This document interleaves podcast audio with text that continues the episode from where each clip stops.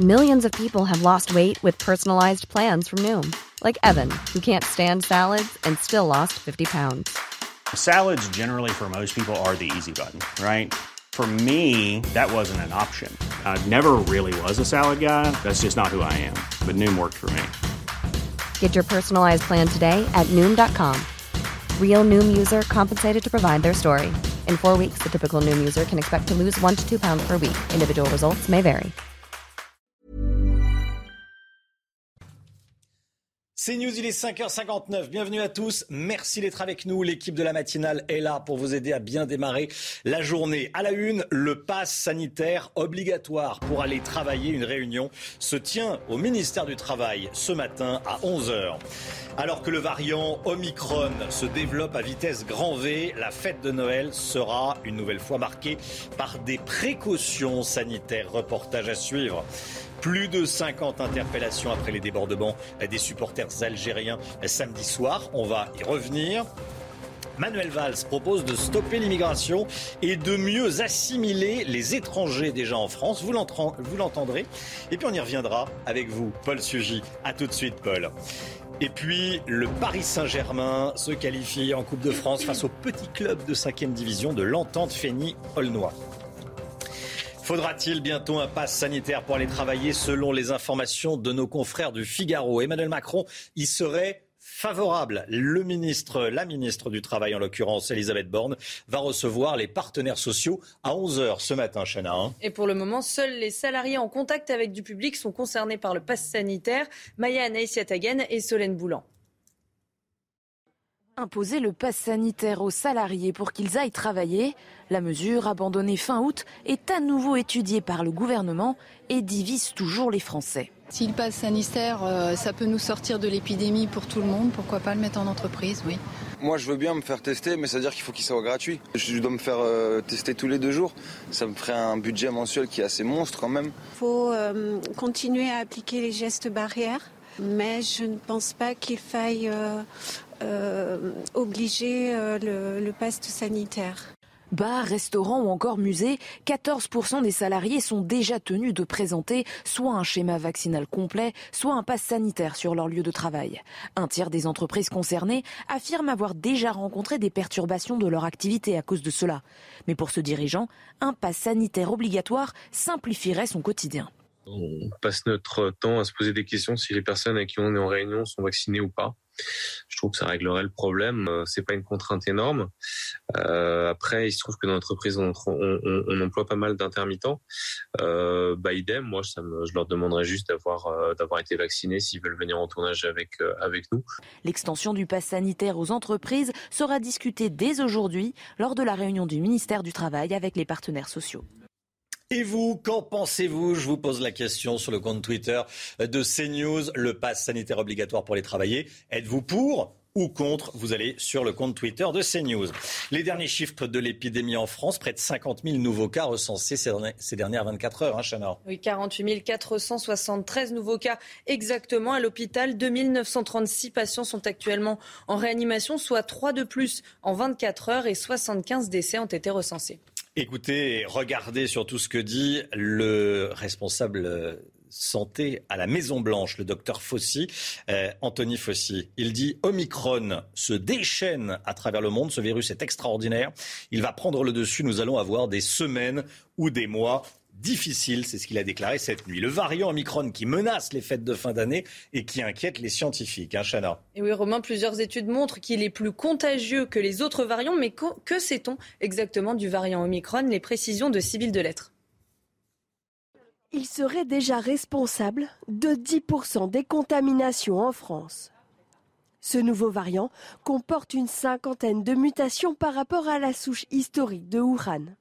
Omicron est le champion toute catégorie de la contagion. Les estimations des experts sont vertigineuses. Un patient positif pourrait contaminer 10 personnes. Au Royaume-Uni, qui a environ 15 jours d'avance sur la France, le nombre de cas dus à Omicron double tous les deux jours et tous les trois jours au Danemark.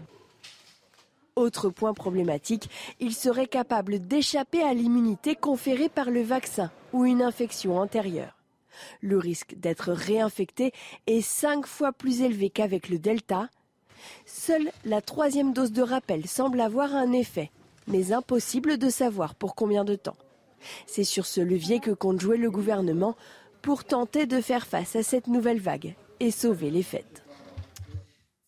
En France, faut-il instaurer de nouvelles restrictions pour Noël? Noël, c'est dans moins d'une semaine, c'est le 25, c'est samedi prochain. Pour le moment, pas de confinement, euh, ni de couvre-feu, ni de jauge imposée dans les, foyers, en tout cas dans les maisons. Hein. En revanche, le gouvernement appelle à la plus grande vigilance. Et vous, qu'en pensez-vous? Est-ce que le gouvernement devrait euh, prendre de nouvelles mesures plus strictes pour les fêtes? Maya Anessiatagen et Marion Bréchet vous ont posé la question. Passer les fêtes de fin d'année sans restrictions sanitaires, c'est le pari du gouvernement qui divise les Français. On va droit vers un nouveau confinement, donc euh, à mon avis, il va falloir prendre des mesures un peu plus restrictives. Ah, c'est aux gens d'être responsables, euh, hein, de mettre le masque, de laver les mains et de voilà quoi. Le bon sens veut qu'on protège en priorité les personnes euh, les plus vulnérables. Oui, ça c'est sûr. Euh, mais de là à avoir des mesures euh, drastiques euh, pour, pour, pour ça, je ne suis pas sûre que ce soit la meilleure solution. Le Premier ministre Jean Castex a demandé d'éviter les grandes tablées, mais sans imposer de nombre d'invités maximum. Le gouvernement a choisi d'observer la situation dans les pays voisins, notamment les Pays-Bas, pour voir si la vague Omicron s'accompagne d'une vague d'hospitalisation. Si c'était le cas, évidemment, il faudra malheureusement prendre des mesures de restriction un peu plus ferme euh, au début de l'année 2022. Euh, euh, si ça n'était pas le cas, les mesures actuelles de renforcement de la vaccination devraient suffire. Le Conseil scientifique s'inquiète davantage pour la Saint-Sylvestre que pour le réveillon de Noël. Il appelle le gouvernement à prendre des restrictions significatives comme des limitations d'activité ou des couvre-feux. À Paris, le feu d'artifice et les concerts sur les Champs-Élysées ont déjà été annulés. C'est une nouvelle étape qui euh, n'a pas fini de faire réagir le pass vaccinal. Le gouvernement espère son adoption d'ici à la fin du mois prochain, à la fin janvier, hein, Chana. Oui, pour une entrée en vigueur dans la foulée. C'est ce qu'a dit Gabriel Attal hier. Je vous propose de l'écouter. On espère que euh, le texte puisse être euh, définitivement adopté et promulgué avant la fin du mois de janvier, pour qu'il puisse entrer en vigueur dans la foulée. Ce qu'on a toujours dit, c'est que c'était une mesure qui était une forme de mal nécessaire et que dès qu'on pourrait s'en séparer, on s'en séparerait. Mm. On l'a toujours dit. on a toujours été très clair sur ce point. Mm. Maintenant, ce qu'on constate autour de nous, c'est que on a pris cette mesure très tôt cet été et que les pays qui nous entourent ont plutôt tendance euh, à nous rejoindre. Ils nous quasiment tous rejoints. C'est donc que c'était quand même une solution efficace pour nous permettre de maintenir ouvert un certain nombre de lieux. Avec le taux d'incidence qu'on a aujourd'hui, avec la circulation du virus qu'on a aujourd'hui, si on n'avait pas eu le pass sanitaire, on serait probablement confiné. On aurait tout refermé cette histoire qu'on vous raconte ce matin dans un centre de vaccination au Mans. Six enfants ont reçu une dose deux fois supérieure à la normale, à ce qu'ils auraient dû recevoir, hein, Chana. Oui, Romain, pour les 5-11 ans, la dose normale de vaccin correspond à 10 microgrammes. Ces six enfants en ont reçu 20. Jean Castex s'était rendu dans ce même centre plus tôt dans la journée. L'Agence régionale de santé rassure les familles. Les effets éventuels pour ces enfants sont de la fièvre et des courbatures. Bon, peut-être que le, personnel médical était un peu troublé par la venue euh, de, Jean Castex dans le centre médical. Oui, Eric non, non, mais je dis c'est grave parce que c'est toujours pareil. On fait pas attention. Quand c'est votre enfant, vous n'êtes pas content. Bah bien sûr, bah oui, oui, oui. Ah, ça, je me mets à la place des parents. Bah oui, c'est euh, ils n'ont pas fait, ils ont pas fait attention. Alors après, les effets éventuels pour ces enfants sont de la fièvre et des courbatures. L'ARS rassure les familles. Cette question ce matin doit-on fermer les écoles pour limiter la propagation du virus? Eh bien, c'est non pour le ministre de l'Éducation nationale Jean-Michel Blanquer. Selon lui, c'est la dernière chose à faire. Écoutez. Vous savez, depuis le début, il y a toujours eu de la pression pour fermer euh, l'école euh, dès qu'il y a une euh, dès qu'il y a une alerte. Et vous le savez aussi, j'ai toujours résisté au maximum à cette pression parce que je pense que l'école n'est pas une variable d'ajustement. L'école est essentielle pour nos enfants, et donc c'est la dernière chose à, à fermer. mais, mais c'est évidemment pas l'hypothèse privilégiée.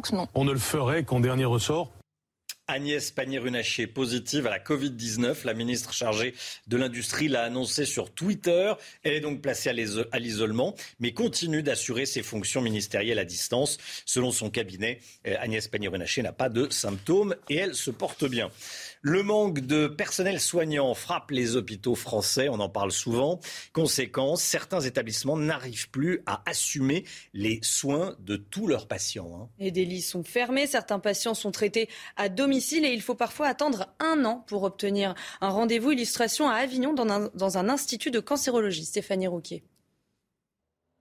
Implanté à quelques kilomètres du centre historique d'Avignon, l'Institut de cancérologie Sainte-Catherine vit une crise sans précédent.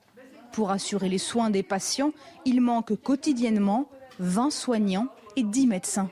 Il n'en arrive pas assez tous les ans sur le marché du travail. On essaye bien sûr de recruter, hein, mais ça ne suffit pas parce qu'on recrute sur un marché du travail qui n'a pas de candidats. Un manque de personnel qui engendre des répercussions directes pour les patients. Certaines personnes dont l'état de santé nécessiterait une hospitalisation sont traitées à leur domicile. Et pour les examens, les délais s'allongent. En un peu plus d'un an, on est passé de trois mois à dix mois. Presque un an pour euh, prendre un rendez-vous mammographie aujourd'hui. On ne peut pas détecter à l'avance des anomalies et en effet, ça apporte des répercussions sur la santé. L'Institut espère que le gouvernement trouve rapidement des solutions pour former du personnel soignant, mais à court terme, le casse-tête continue.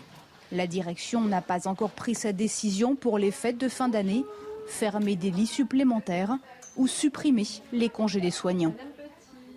55 personnes interpellées ce week-end après les, rassemblements de supporters algériens euh, partout en France, des supporters qui célébraient la victoire de l'Algérie en finale de la Coupe arabe samedi soir, Chana. Hein. Des centaines de personnes se sont rassemblées, notamment sur les, sur les Champs-Élysées à Paris, malgré un arrêté préfectoral. De nouveaux débordements ont eu lieu, ainsi que des affrontements entre supporters et forces de l'ordre. Mathilde Moreau. Des affrontements avec les forces de l'ordre des débordements en plein Paris sur les Champs-Élysées. Ces scènes de violence se sont produites samedi soir après la victoire de l'Algérie en finale de la Coupe arabe de football. Des célébrations qui ont dégénéré dans toute la France, dont Marseille on passe à l'exaction contre les policiers, des tirs de mortier, des projectiles, des insultes avec des gamins qui ont à peine 8 ans sur la canebière et qui insultent nos collègues de tous les noms. On voit bien qu'ils sont biberonnés à la haine anti-flic. Et c'est vrai qu'aujourd'hui, les Français ne comprennent plus que des célébrations communautaires deviennent en fait des célébrations contre la France, contre ceux qui incarnent la France, c'est-à-dire les policiers et les gendarmes. Insultes, violences et dégradations du mobilier urbain un phénomène devenu habituel après un match de l'Algérie, regrette ce policier. Dès lors que l'Algérie joue, on sait très bien qu'il y aura forcément des débordements maintenant. On l'a vu d'ailleurs à la Cannes en, 2019. Euh, voilà, il y a des pays comme ça, on sait que, que, les ressortissants, entre guillemets, euh, euh, sont amenés à, à, aller sur les Champs-Élysées ou dans des endroits dans la ville pour faire la fête. Et puis on confond fête avec casse. Dans la nuit de samedi à dimanche, 55 personnes ont été interpellées en France. Il faut appuyer sur le bouton stop de l'immigration, c'est ce qu'a dit Manuel Valls hier. Il était l'invité du grand rendez-vous sur CNews et Europe 1. L'ancien Premier ministre socialiste dit vouloir arrêter les vagues migratoires plutôt que de les réguler. Écoutez ce qu'il a dit exactement. La gauche républicaine, elle doit pouvoir parler d'immigration. Dire par exemple qu'aujourd'hui il faut arrêter l'immigration. Il faut appuyer sur le bouton stop. Il faut faire une pause. Non, vous dites faut stop, c'est-à-dire un moratoire, stop, stop. Avons-nous besoin, avons besoin de nouveaux immigrés? Euh, Rien ne le démontre. La priorité doit-elle être à l'intégration euh, de ceux déjà présents sur notre sol? Oui, et, je l'ai déjà dit, je suis un ferme partisan de euh, l'assimilation. Paul Sugy, c'est rare d'entendre un, appel à stopper l'immigration de la part d'un politique issu de la gauche. En tout cas, il est de gauche, Valls. Oui, alors issu de la gauche, c'est probablement l'expression qui convient mieux, parce que après aussi, on a vu euh, tout le bien qu'il a dit de Valérie Pécresse, ça ressemblait presque à une offre de service. Non, Manuel Valls fait partie des rares qui à gauche ont compris l'exaspération euh, du peuple français et qui ont surtout compris pourquoi est-ce que les électeurs ont déserté euh, les urnes ou simplement ont arrêté de voter à gauche et ont même basculé à droite, voire très à droite. Il fait partie de ceux qui ont le courage de poser courageusement les bonnes questions, de se demander effectivement si le discours de la gauche n'est pas périmé et la, le discours qu'il tient là sur l'immigration et sur l'assimilation républicaine est le résultat aussi du une longue accoutumance maintenant d'un certain nombre euh, d'idées, on va dire républicaines, euh, qui ont percé à gauche. C'est plutôt une bonne chose. Maintenant, Manuel Valls euh, n'est pas, me semble-t-il, le plus crédible sur ce sujet-là. Il a été ministre de l'Intérieur et Premier ministre. Je ne sache pas que la politique migratoire ou même les politiques d'assimilation en France aient considérablement changé lorsqu'il était au gouvernement. Et, et, par ailleurs, il donne l'impression quand même qu'il navigue un petit peu en fonction de là où souffle le vent. En tous les cas, il confirme une chose, c'est que la campagne qui a déjà débuté va se jouer en grande partie sur ces questions régaliennes et d'autres à gauche seraient très inspirés de euh, suivre un petit peu le chemin qu'il trace euh, pour les autres partis qui peinent évidemment dans les sondages. Merci Paul, restez bien avec nous. Ce drame à Aubervilliers en Seine-Saint-Denis, je voulais vous en parler.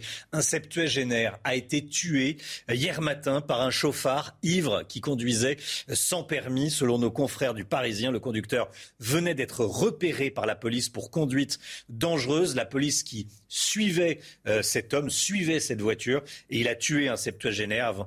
Donc il a percuté euh, une septuagénaire en l'occurrence, une femme de, de 70 ans.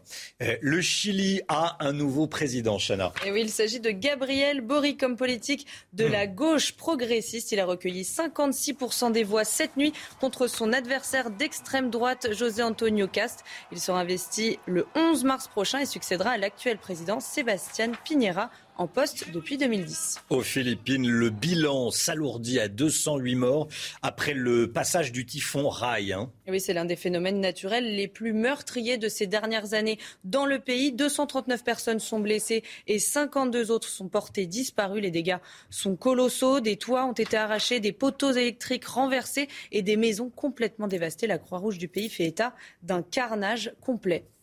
Le dopage, la lutte contre le dopage s'invite dans un collège parisien. Vous allez voir, l'Agence française de lutte contre le dopage est allée sensibiliser les élèves de 5e et de 4e contre ce fléau. C'est un, reportage de Clara Mariani dans un collège du 15e, 15e arrondissement de la capitale. Regardez. De vieux murs au cœur de Paris, pour les élèves du collège et lycée Buffon, le naturaliste est un peu lointain. Évoquer le sport et le dopage est sinon plus noble, du moins plus actuel. Un sport propre est un sport admirable et un sport avec dopage est un sport euh, sans intérêt qu'on ne peut pas aimer. Et comme c'est à l'école qu'on transmet et qu'on apprend le mieux, alors Gévry Zeman, aujourd'hui membre du comité des sportifs de la FLD, est venu témoigner. C'est très intéressant pour eux d'être déjà sensibilisés à ces questions-là tout ça pour mettre voilà, une toute petite alerte et pouvoir dire bon bah c'est très bien, euh, pratiquer euh, c'est excellent pour la santé.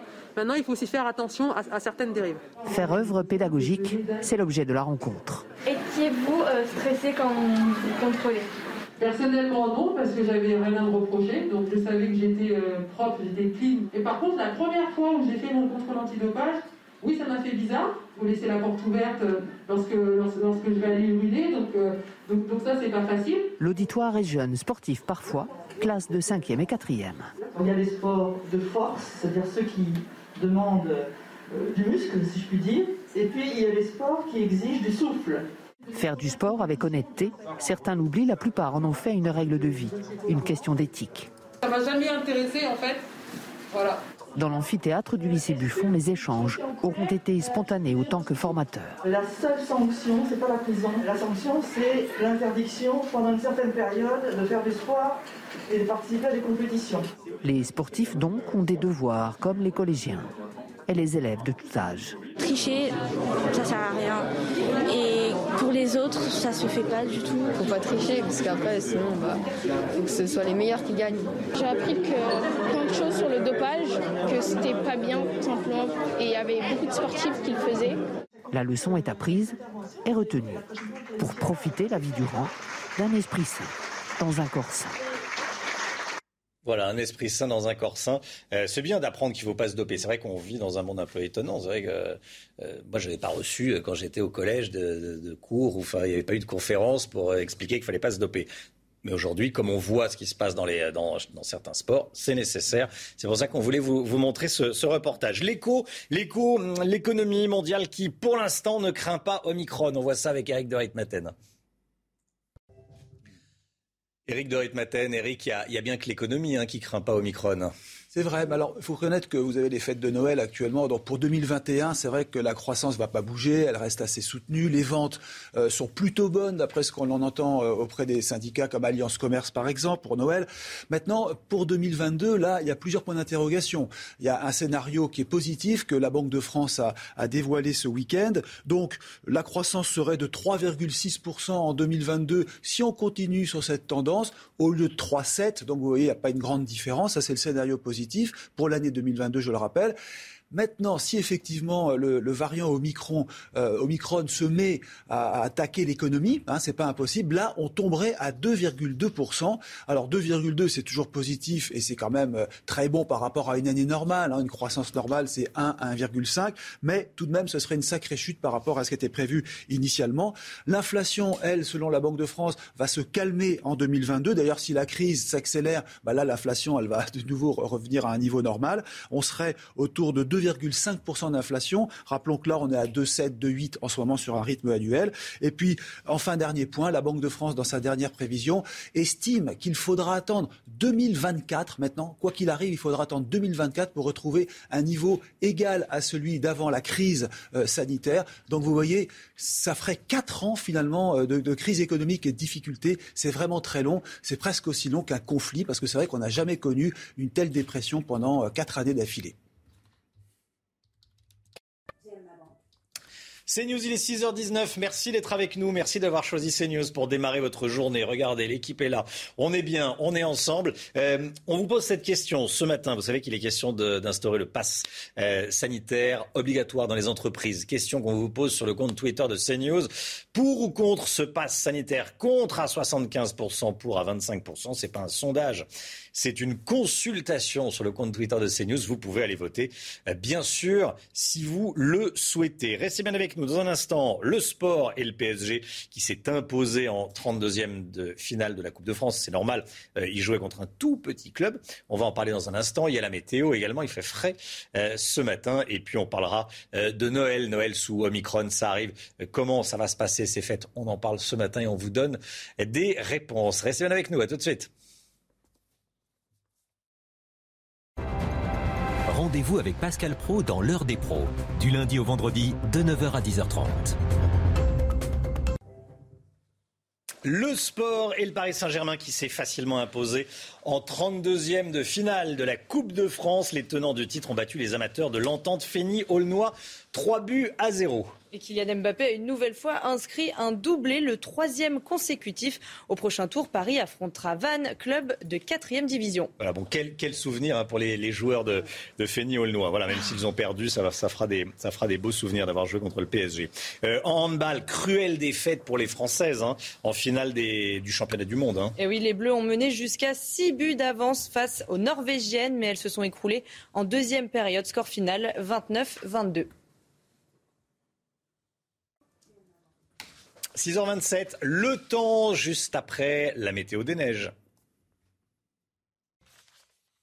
Le temps, c'est nuages au nord, soleil dans le sud, Alexandra. Exactement, un peu à l'image de la semaine dernière, des conditions météo une nouvelle fois contrastées. Hier en Vendée, eh bien, nous, avons nous avions une alternance de nuages et d'éclaircies. On devrait avoir un temps un petit peu plus nuageux aujourd'hui, avec donc le retour des brouillards, brouillards euh, localement givrants euh, ce matin en allant vers la Garonne, et puis toujours un temps bien bien nuageux en remontant vers le nord. Dans l'après-midi, très peu d'évolution, nuages au nord, soleil dans le sud, un petit peu de brouillard toujours sur les confins de la Garonne ou encore en remontant euh, vers le Val de Saône, du beau temps en montagne et du vent entre la Méditerranée et la Corse. Côté température, c'est contrasté, grande douceur sur le nord, 4 à 5 degrés en moyenne entre la Normandie et le bassin parisien, température hivernale au Puy-en-Velay, puis dans l'après-midi, même type de conditions, seulement 3 degrés à Lyon ou encore à Grenoble, contre 7 degrés en moyenne en Normandie, tandis que vous aurez localement jusqu'à 15 degrés du côté euh, de Bastia. La suite du programme, conditions météo calmes mardi et mercredi, avant le retour d'un temps plus agité à l'approche de Noël.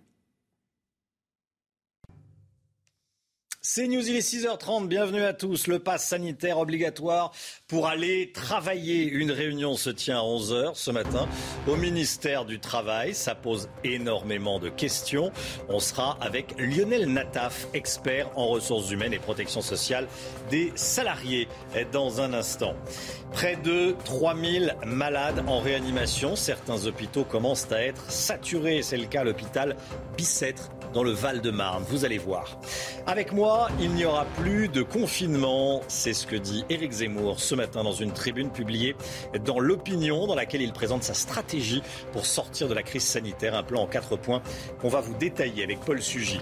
Un collectif qui défend les femmes voilées demande à la France l'autorisation de jouer au football avec le voile islamique. C'est une régression qui irait à l'encontre de nos principes, écrivent certains.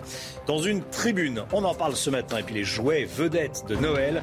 On va vous donner des bons conseils pour les retardataires. C'est une nouvelle étape qui n'a pas fini de faire réagir le pass vaccinal. Le gouvernement espère son adoption d'ici euh, fin janvier pour une entrée en vigueur dans la foulée. C'est ce qu'a dit Gabriel Attal hier. Hein. Exactement. Et à ce moment-là, il remplacera le pass sanitaire, un tournant majeur qui divise la classe politique. Clément Pernia. Seul un schéma vaccinal complet vous permettra bientôt d'avoir un QR code valide. Une obligation vaccinale déguisée, admet Olivier Véran. Terminer les tests négatifs, une erreur stratégique pour cet élu du Rassemblement national. Ça peut peut-être inciter euh, les, les, gens à moins se faire tester alors que, euh, alors que c'est, euh, c'est essentiel. Je pense qu'il faut surtout mettre des moyens pour mettre beaucoup d'autotests un petit peu partout, mettre des, des, multiplier les possibilités de se faire tester, y compris en province, parce qu'il y a souvent des manques. Euh, et ça sera le meilleur moyen de limiter euh, l'expansion quand on est en plein cœur d'une vague, comme c'est le cas, euh, comme c'est le cas actuellement. Plus de 25 000 personnes ont manifesté dans tout le pays ce samedi contre l'actuel pass sanitaire. Au sein de la majorité, on insiste sur l'importance de vacciner le plus grand nombre de Français. Moi, j'ai tous les jours des mails de soignants, j'ai des mails de médecins, et je ne voudrais pas qu'un médecin un jour me dise qu'il doit trier un patient, c'est-à-dire celui de 70 ans vacciné et un, et un, jeune de 40 ans non vacciné. Alors que la vaccination va être élargie aux enfants de 5 à 11 ans, l'exécutif espère une adoption du pass vaccinal d'ici fin janvier afin qu'il puisse entrer en vigueur dans la foulée. Et alors que les entrées en réanimation sont en hausse constante, la tension hospitalière est de plus en plus forte. Alors on se pose cette question ce matin, y aura-t-il assez de lits de réanimation pour Noël? Écoutez Jean-Louis Teboul, il est médecin, chef de service de médecine intensive et réanimation à l'hôpital Bicêtre dans le Val-de-Marne. Nous avons actuellement un déficit de personnel paramédical qui explique euh, que nous manquons de lits, puisqu'un tiers de nos lits de réanimation sont actuellement fermés. Et la situation dans les jours qui viennent, ben, disons que euh, si on reste dans la même euh, dynamique, c'est-à-dire une dynamique de pandémie euh, Covid, Delta actuellement, mais rapidement Omicron dans les, dans les jours ou semaines qui viennent, plus une dynamique eh bien d'absentéisme, eh bien on risque de se retrouver non seulement saturé, mais rapidement submergé. Alors le passe vaccinal, est-ce que c'est une obligation vaccinale déguisée? Le ministre de l'Éducation nationale a, pris la parole. Hein. Et oui, Jean-Michel Blanquer fait une distinction nette entre les deux. Ça n'est tout simplement pas la même chose. Je vous propose de l'écouter. On disait du, du pass sanitaire qu'il était un pass vaccinal euh, déguisé. Euh, on voit bien aujourd'hui que nous passons à un pass vaccinal et que si nous passons au pass vaccinal, c'est précisément qu'on a changé quelque chose dans ce qu'était le, le pass sanitaire. Donc vous réfutez cette expression? Non, il y a des curseurs, c'est vrai. Hein. Passe sanitaire, c'est moins contraignant que passe vaccinal. Passe vaccinal, c'est moins contraignant que l'obligation vaccinale. Donc euh, appelons un chat un chat. Le passe vaccinal, c'est un passe vaccinal. C'est déjà une forme de contrainte, hein, ça nous l'assumons. Il, y a juste un effet de curseur, appelons-le ainsi. Hein, C'est-à-dire que nous devons déplacer le curseur à chaque fois qu'il euh, y a un risque sanitaire pour la société et qu'il faut euh, accentuer le nombre de vaccinés. Le but, il est très clair, il n'y a rien de caché. Nous voulons que tous les Français soient vaccinés. Il est quand même toujours préférable que les choses se fassent euh, par la volonté de chacun que par la contrainte. Et on regarde ensemble les derniers chiffres de l'épidémie. 48 473 nouveaux cas recensés en France ces dernières 24 heures. Hein. Et à l'hôpital, 2936 patients sont actuellement en réanimation, soit 3 de plus en 24 heures et 75 décès ont été recensés. Et la vérité, c'est qu'on ne sait pas tout sur ce variant Omicron, évidemment. Écoutez ce que disait Gabriel Attal. On découvre encore des choses sur ce variant, on ne sait pas tout sur ce variant. Il y a des bonnes et des mauvaises nouvelles dans ce qu'on sait. Mm. Euh, je vais peut-être commencer par euh, la mauvaise, c'est qu'il est extrêmement contagieux. Mm. On n'a jamais vu, euh, depuis le début de cette crise, un variant aussi contagieux. on estime qu'il se développe 70% plus vite dans les cellules pulmonaires que les précédents variants. Ensuite, vous avez un point d'interrogation qui est sur la gravité de ce variant. Est-ce qu'il y a mm. plus ou autant ou moins qu'avec le variant Delta de formes graves avec moi, il n'y aura plus de confinement. C'est ce que dit Éric Zemmour dans une tribune publiée dans l'opinion euh, ce matin. Il présente sa stratégie pour sortir de la crise sanitaire. On va en parler dans un instant avec vous, Paul Sugy. Hein. Un plan en quatre points. Toutes les explications avec Sybille Delettre. C'est une stratégie en quatre axes pour sortir de la crise sanitaire. Opposé à la restriction des libertés symbolisée par le pass sanitaire et vaccinal, Éric Zemmour veut d'abord inciter les personnes âgées et fragiles à se faire vacciner, y compris pour une troisième dose. Le but, réduire les cas de forme grave de la maladie qui engorgent les hôpitaux. Deuxième point, administrer largement les traitements contre la maladie. Cinq d'entre eux sont autorisés depuis le 12 novembre par l'Union européenne. Une nouvelle formidable qui doit permettre de réduire le nombre de cas graves et de morts liés à cette maladie et qui contribuera donc à la banaliser. Éric Zemmour propose ensuite de redresser le système hospitalier. Il salue d'ailleurs le Ségur de la santé comme un premier pas dans la bonne direction. Enfin, le candidat Reconquête veut restaurer la filière de recherche médicale, fustigeant l'échec de la France dans la course au vaccin. C'est le symptôme de notre déclassement auquel j'entends mettre fin en réindustrialisant le pays et en renouant avec l'excellence de la recherche. Une stratégie en quatre axes pour espérer un retour à la vie normale et montrer, dit-il, la lumière au bout du tunnel. Paul Sugy, Éric Zemmour accuse Emmanuel Macron d'instrumentaliser cette crise sanitaire hein, dans cette tribune. Oui, il y a beaucoup de reproches dans cette tribune euh, qui sont de deux ordres. Il y a ceux qui sont sur le temps long, quand il dit que la France a bradé son industrie pharmaceutique, qu'elle a bradé son hôpital aussi, sous couvert de vouloir faire des économies budgétaires. Elle a mis la santé des Français en danger. Donc là, c'est des critiques sur le temps long, c'est-à-dire, au fond, le déclin français dont Éric Zemmour s'est déjà fait euh, depuis longtemps, euh, le descripteur ardent. Et il y a aussi des reproches personnels adressés à Emmanuel Macron sur sa gestion de la politique sanitaire qui aurait été euh, instrumentalisé euh, par Emmanuel Macron afin d'entretenir une peur euh, et même il parle d'une lutte des classes vaccinales, c'est-à-dire une hostilité interne à la population française. Là, deux questions peut-être euh, sont euh, abordées un peu trop rapidement par Éric Zemmour. D'abord, il dit qu'il faut inciter les Français et en même temps, il dit qu'il ne faut pas les obliger à être vaccinés. La question, comment est-ce qu'il fait pour vacciner les 8 à 10% de Français récalcitrants? Et puis, autre question aussi, pourquoi adresse-t-il à Emmanuel Macron des reproches personnels alors que, semble-t-il, la politique sanitaire adoptée par la France semble être celle qu'ont pris euh, la majorité des pays, disons au moins les, les pays comparables à la France? Alors pourquoi est-ce que Emmanuel Macron serait davantage coupable que les autres dirigeants des pays du monde. Merci beaucoup, Paul. Restez bien avec nous.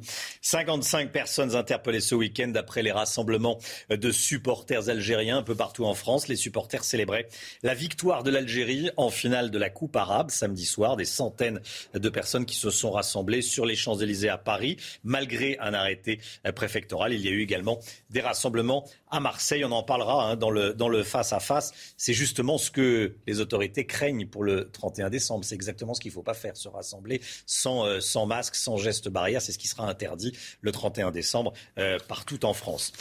On va parler également du hijab qui euh, va s'inviter, qui pourrait s'inviter dans le foot français. Pourquoi je vous dis ça? Parce que pour l'instant c'est interdit euh, par la Ligue de foot professionnel, mais un collectif qui défend les euh, footballeuses qui veulent jouer avec un voile islamique sur la tête a saisi le Conseil d'État pour annuler ce règlement. Regardez, précision avec Clément Pernia.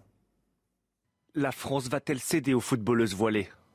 Un collectif dénommé les hijabeuses a saisi le Conseil d'État afin d'obtenir le droit de jouer voilé, chose interdite aujourd'hui par la Fédération française de football. Une requête qui intervient alors que des sénateurs LR ont déposé début décembre une proposition de loi visant à assurer le respect des principes de la laïcité dans le sport. Moi, je pense qu'il y a euh, euh, deux socles à préserver euh, pour la jeunesse dans ce pays, c'est l'école et le sport. Pas de présence euh, religieuse, pas de signes religieux dans le sport. Nos enfants, euh, euh, ils doivent pouvoir se retrouver en dehors de ces pressions communautaristes que ce pays subit, parce que c'est une réalité. Les partisans du port du voile assurent que celui-ci n'est pas un signe religieux, mais culturel. Pour eux, une telle mesure ouvrirait la porte du football aux jeunes filles musulmanes qui ne pourraient jouer autrement. Il y a dix ans, la FIFA, Fédération internationale de football, autoriser officiellement le port du voile pour les joueuses à la demande de certains pays musulmans. Le pass sanitaire, est-ce qu'il va devenir obligatoire pour aller travailler dans son entreprise? C'est un sujet qui fait beaucoup parler, évidemment. Emmanuel Macron, il serait favorable, selon nos confrères eh, du Figaro. Une réunion doit se tenir à 11h entre le ministère du Travail, euh, entre la ministre du Travail, pardon, et Elisabeth Borne et les et les syndicats, le patronat. Et on est en direct avec Lionel Nataf, expert en protection sociale des salariés. Merci beaucoup d'être en direct avec nous euh, ce matin. On a besoin de votre éclairage de spécialiste. Euh, un pass sanitaire obligatoire dans les entreprises. Déjà, très concrètement, comment ça pourrait se passer? Ça veut dire que le, chef d'entreprise est à l'entrée, il vérifie le pass sanitaire. Enfin, je, grossis le trait, bien sûr, ça c'est valable peut-être pour les petites entreprises, mais il y aurait un agent de sécurité à l'entrée. Comment très concrètement ça se passerait? Déjà, quelle est la légitimité éventuelle du chef d'entreprise alors que lui-même pourrait ne pas être vacciné? Donc déjà, c'est une première question. Mmh. Après, en termes d'opposabilité juridique, je ne pense pas que le chef d'entreprise soit habilité à autoriser l'entrée d'un collaborateur en fonction de, paramètres euh, sanitaires et euh, de santé. Donc je pense que c'est totalement inapplicable. Ensuite, ça, ça, créera des tensions entre les salariés et des tensions supplémentaires qui existent peut-être déjà un peu euh, dans les lieux de convivialité entre ceux qui sont vaccinés et ceux qui ne le sont pas. il y a déjà des tensions et je pense que ce n'est pas souhaitable. Aujourd'hui, il y a déjà des tensions entre vaccinés et non vaccinés dans les, dans les entreprises, parce que les gens en parlent en fait. Oui, parce qu'en en fait, euh, euh, la, logique initiale du vaccin, c'était aussi de réduire les aspects de contamination. Et euh, à ce titre-là, les, les, salariés avaient la perception que le non vacciné était plus contaminateur, entre guillemets, que, que le vacciné. Et donc il y avait une perception qui était défavorable à l'encontre des, des non vaccinés de, ce point de vue-là. Maintenant, je pense que voilà, ça, va créer des tensions supplémentaires. Et, je me pose aussi la question de l'applicabilité de cette mesure euh, pour l'État sur ses propres agents euh, dans l'administration, et je pense principalement à l'éducation nationale, euh, puisque un des aspects du port du, masque pour les enfants, je pense principalement en primaire, c'est aussi la protection des enseignants et des agents de l'éducation nationale. Ce n'est pas que les problèmes de transmission entre enfants et ensuite derrière dans les, dans les familles. Mmh. L'applicabilité, euh, en clair, ça veut dire l'application de, ce règlement. Vous pensez que euh, dans les faits, euh, ça ne serait pas appliqué sur le terrain? S'il y a une disposition réglementaire ou légale qui, l'oblige et qui le prévoit, je pense que ce sera, ce sera possible de le faire. Après, ce sera, ça sera extrêmement compliqué et ce sera créateur de tensions supplémentaires dans les entreprises. Merci beaucoup Lionel Nataf. Merci d'avoir été en direct avec nous Merci à vous. ce matin. Très bonne journée à vous. Merci. Bonne journée. Euh, je vous pose la question hein, ce matin sur le compte Twitter de, de CNews. Est-ce que vous êtes pour ou contre cette obligation de passe sanitaire pour les travailler? 75% de contre, 25% de pour. Vous pouvez continuer à, voter. Hein. Vous allez tout simplement sur le compte Twitter de, de CNews et, euh, et on vous donne... Euh, et vous découvrez ce, résultat. Contre à 75% pour à 25%. Le sport, tout de suite, et la victoire, je veux dire, facile, du, Paris Saint-Germain en Coupe de France. On y revient.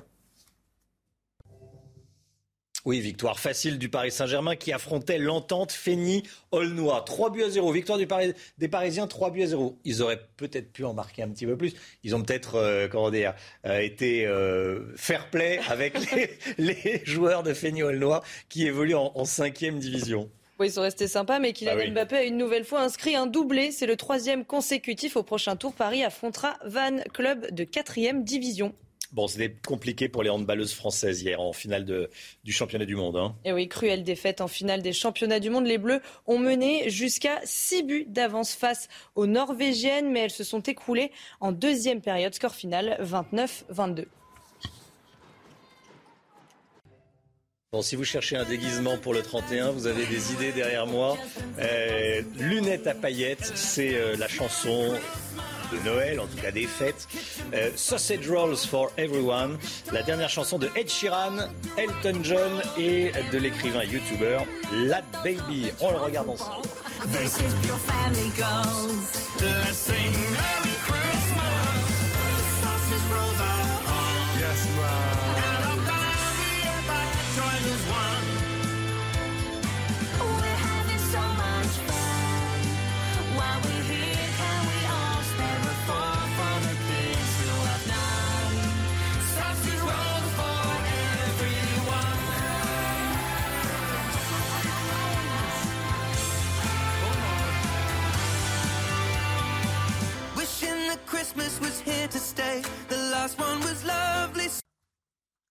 C'est News, il est 6h46. Restez bien avec nous. Dans un instant, la politique. On verra avec vous, Paul Sugy, que la gauche républicaine est en deuil suite à la disparition de Laurent Bouvet, cofondateur du Printemps républicain. On y reviendra avec vous, euh, Paul. Et puis, on va évidemment euh, faire un point sur le variant Omicron euh, qui se déploie, qui se développe, qui se répand un peu partout euh, en Europe. Faut-il le craindre vraiment? On sera avec euh, des médecins et des spécialistes évidemment. Restez bien avec nous sur CNews. A tout de suite. Rendez-vous avec Jean-Marc Morandini dans Morandini Live du lundi au vendredi de 10h30 à midi.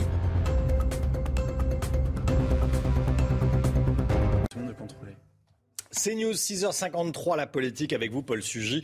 Euh, édito un peu particulier ce matin. On a appris samedi le décès du professeur de sciences politiques Laurent Bouvet, euh, cofondateur du, du Printemps républicain, et voulait lui rendre hommage ce matin? Oui, l'annonce de son décès était une très triste nouvelle, Romain. Euh, certes, ses proches ont eu le temps de s'y préparer. Il est parti après un combat euh, perdu d'avance contre la maladie de Charcot. Mais Laurent Bouvet laisse orphelin euh, sa famille, ses amis, bien sûr. Aussi derrière, bien sûr, une communauté d'étudiants, puisqu'il était professeur de sciences politiques à l'université. Mais au-delà de cela, un, large cercle de camarades auprès de qui il avait noué une espèce de long compagnonnage intellectuel. Alors certes, à travers ses livres, bien sûr, mais aussi et peut-être d'abord sur les réseaux sociaux, où il avait pris depuis longtemps l'habitude de, livrer, de confier ses réflexions, ses dilemmes, peut-être aussi ses ambitions euh, pour une gauche qu'il aimait au moins autant qu'il la morigénait.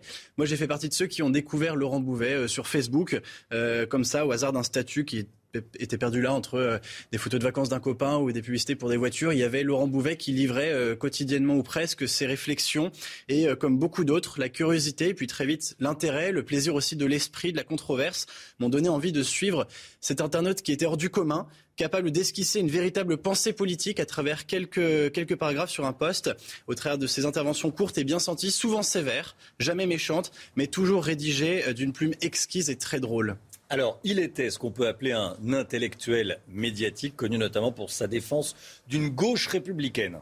Oui, ce serait insulter la mémoire de Laurent Bouvet que de prétendre résumer sa pensée en quelques phrases. On peut dire du moins qu'il euh, avait pris au sérieux la désertion des classes populaires et rurales et euh, leur abandon euh, par la gauche. En 2012, son essai Le sens du peuple sonnait comme un avertissement à la majorité politique nouvellement élue. Et lorsqu'au cours de cette élection, le Front National a mmh. réalisé son meilleur score, le meilleur score, le meilleur score de son histoire, eh bien, Laurent Bouvet a repris et popularisé cette notion d'insécurité culturelle qui avait été forgée par le géographe Christophe Guilluy. Il avait compris ce sentiment d'une partie du peuple d'être devenu étranger dans son propre pays. Et quand une partie de la gauche refusait et refuse encore, il faut bien le dire, d'envisager avec lucidité les raisons de son déclin, Laurent Bouvet lui rappelait avec force ses valeurs historiques.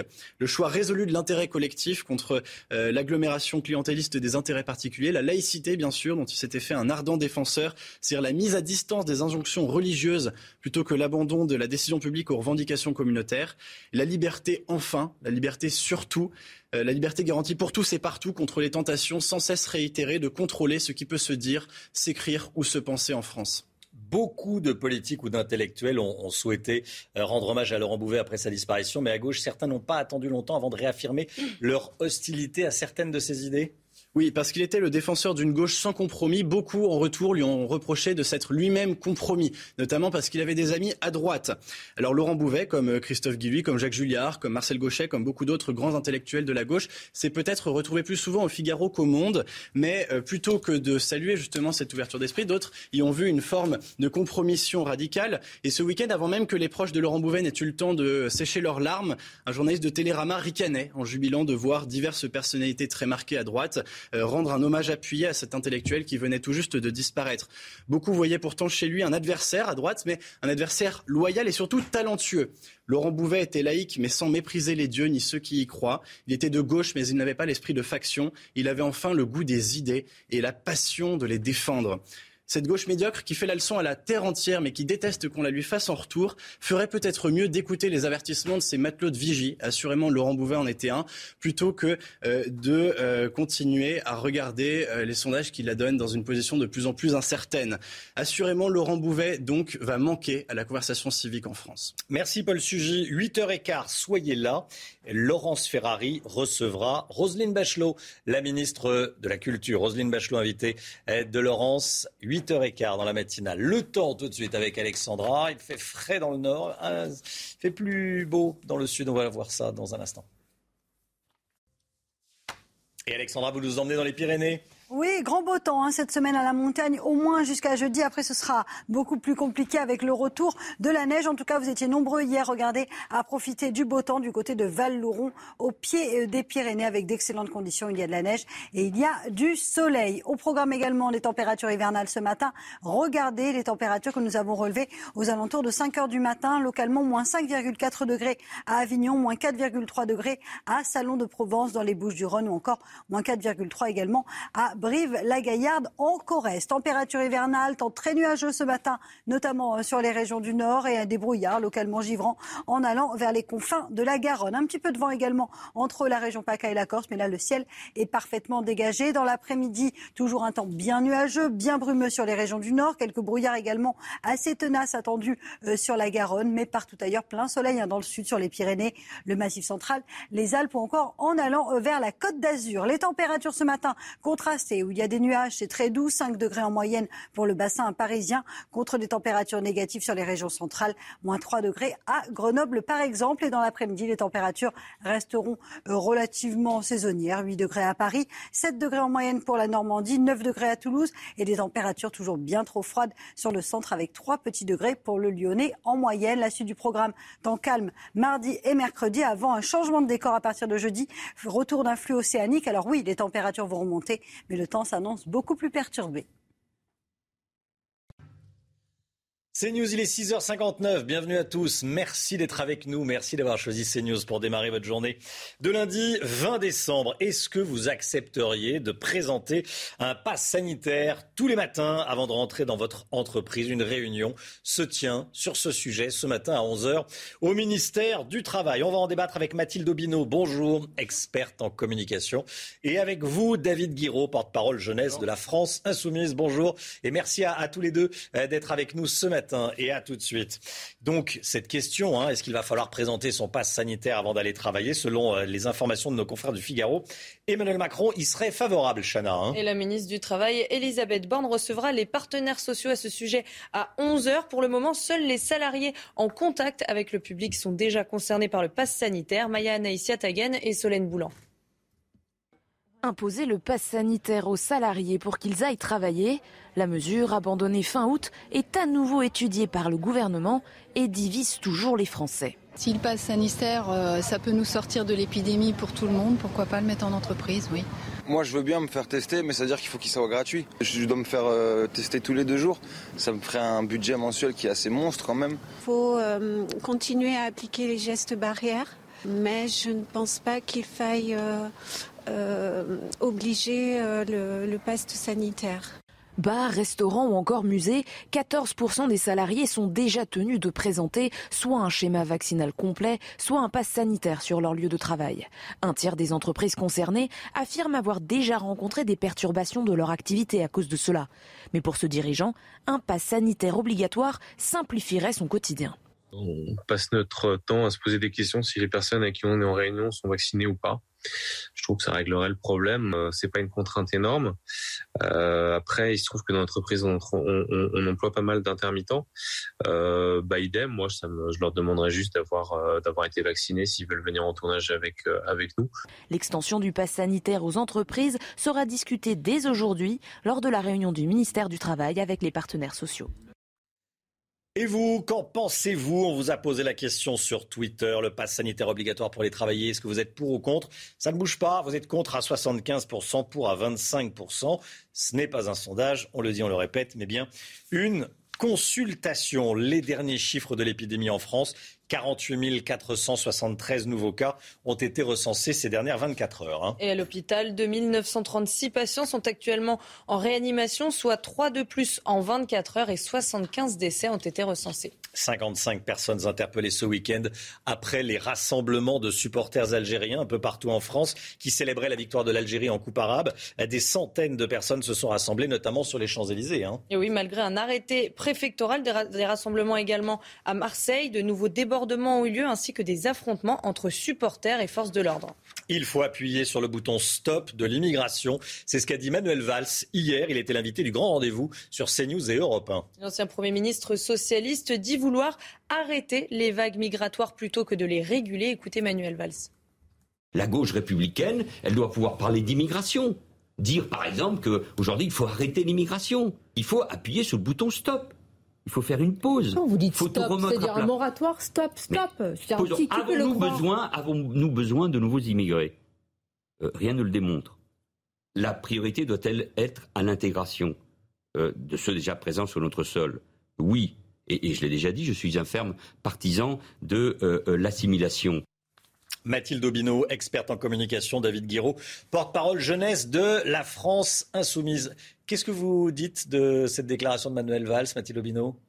Alors c'est quel Manuel Valls qui parle finalement euh, L'ancien ministre de François Hollande, l'ancien député, le protagoniste qui veut avoir euh, une place peut-être dans le paysage politique. Donc c'est intéressant de voir comment il se positionne aussi. En tout cas, c'est une figure de gauche qui va sur un sujet qui est plutôt euh, identifié comme très marqué à droite. Donc ça, ça crée finalement une perte de repères, une défiance. En tout cas, le curseur se met vraiment du côté de la droite. Et cette petite phrase fait évidemment parler, le sait euh, Manuel Valls. David Guiraud, c'est un, sujet de droite, l'immigration? Moi, quand, ça vous fait Valls parler d'arrêter l'immigration, moi je pense qu'il faut arrêter Manuel Valls en fait. En fait, c'est plus simple.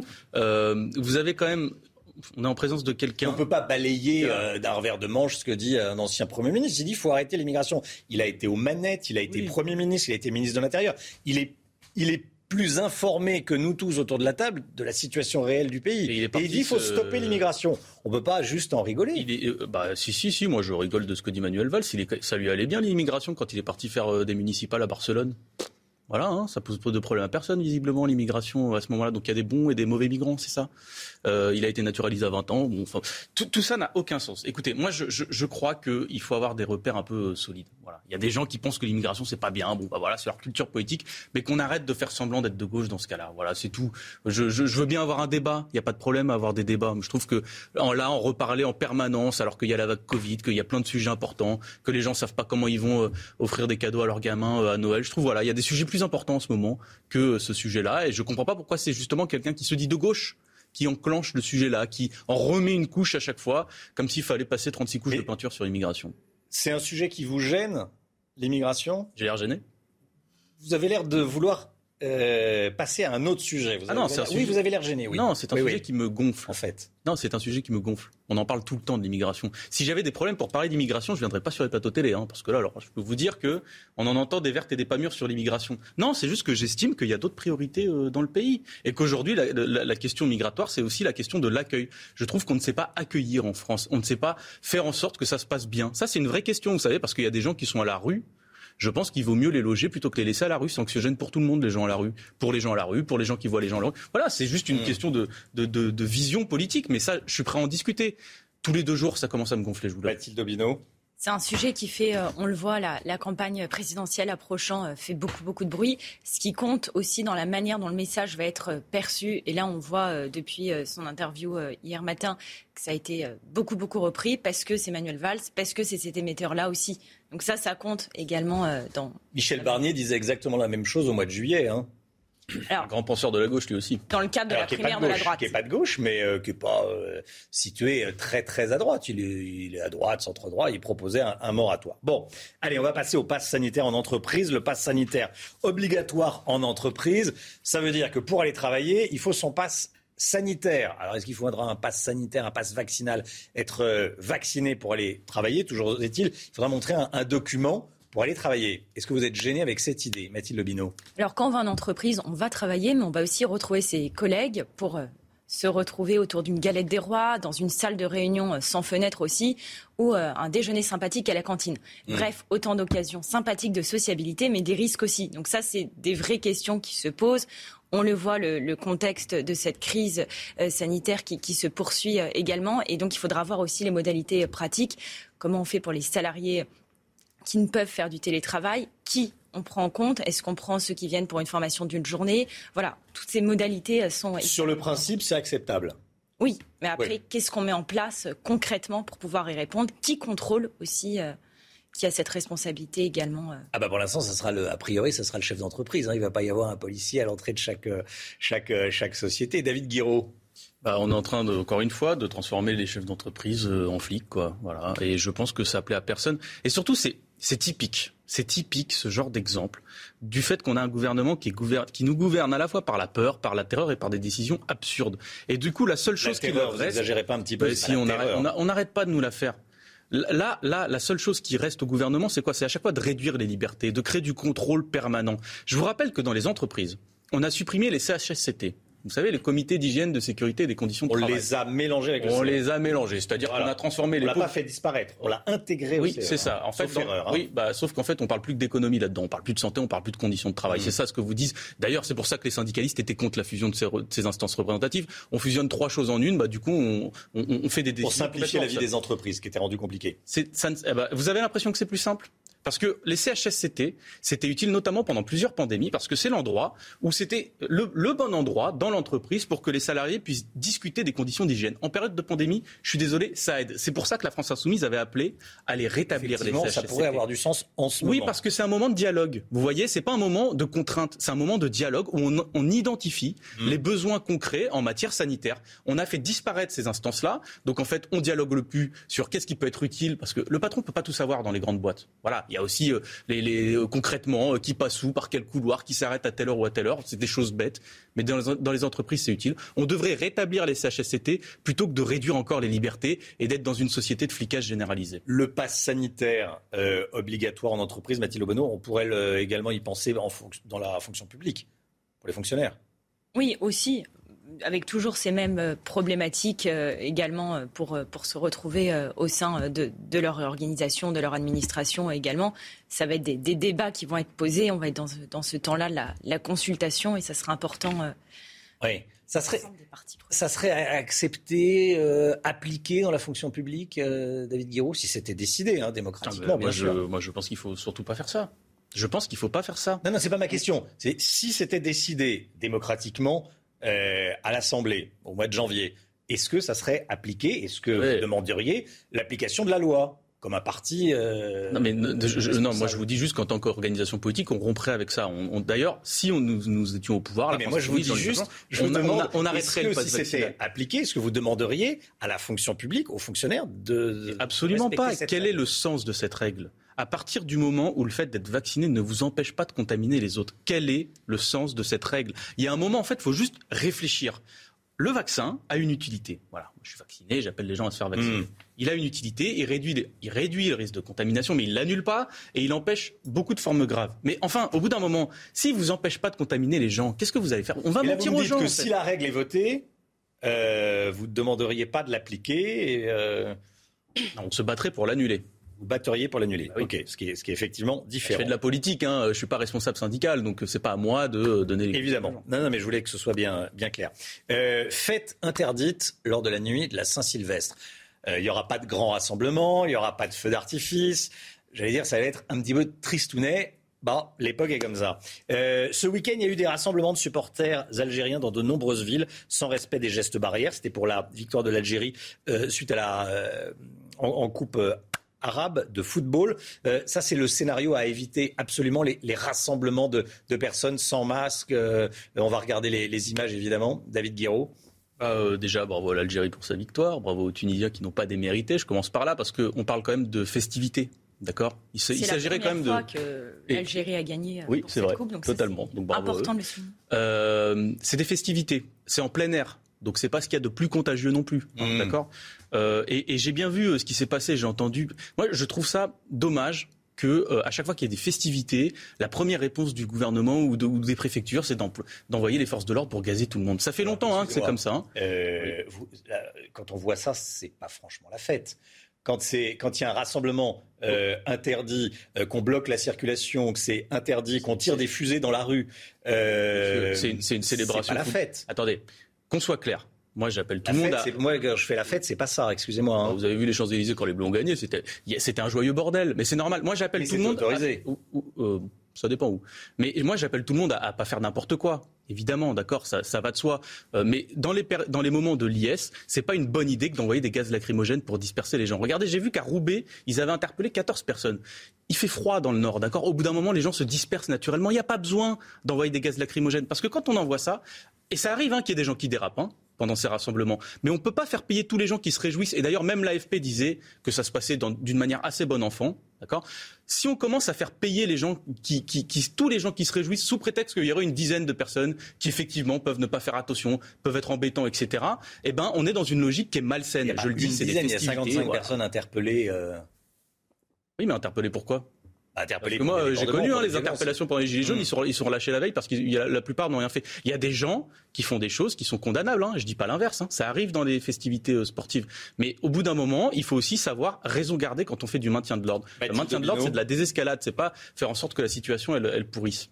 Il y a eu en effet euh, l'arrêté préfectoral quelques jours avant par rapport aux, aux Champs-Élysées et euh, ces 55 euh, euh, arrestations, interpellations. Partout en France. Voilà, qui, qui ont été euh, euh, effectuées. Mais il y a aussi, et ça c'est c'est important de garder ces images, par exemple les scènes de liesse qu'il y a eu euh, à Barbès aussi en, en fin de journée dans l'après-midi, et donc aussi ces moments euh, de communion populaire qui, qui sont importants aussi à, à garder pour ce moment de, de joie, pour cette célébration des, des fêtes. Paul Sugy Bon, bah, ce que je trouve assez pénible, c'est que, que l'Algérie gagne ou perd, d'ailleurs, ça revient toujours un petit peu au même.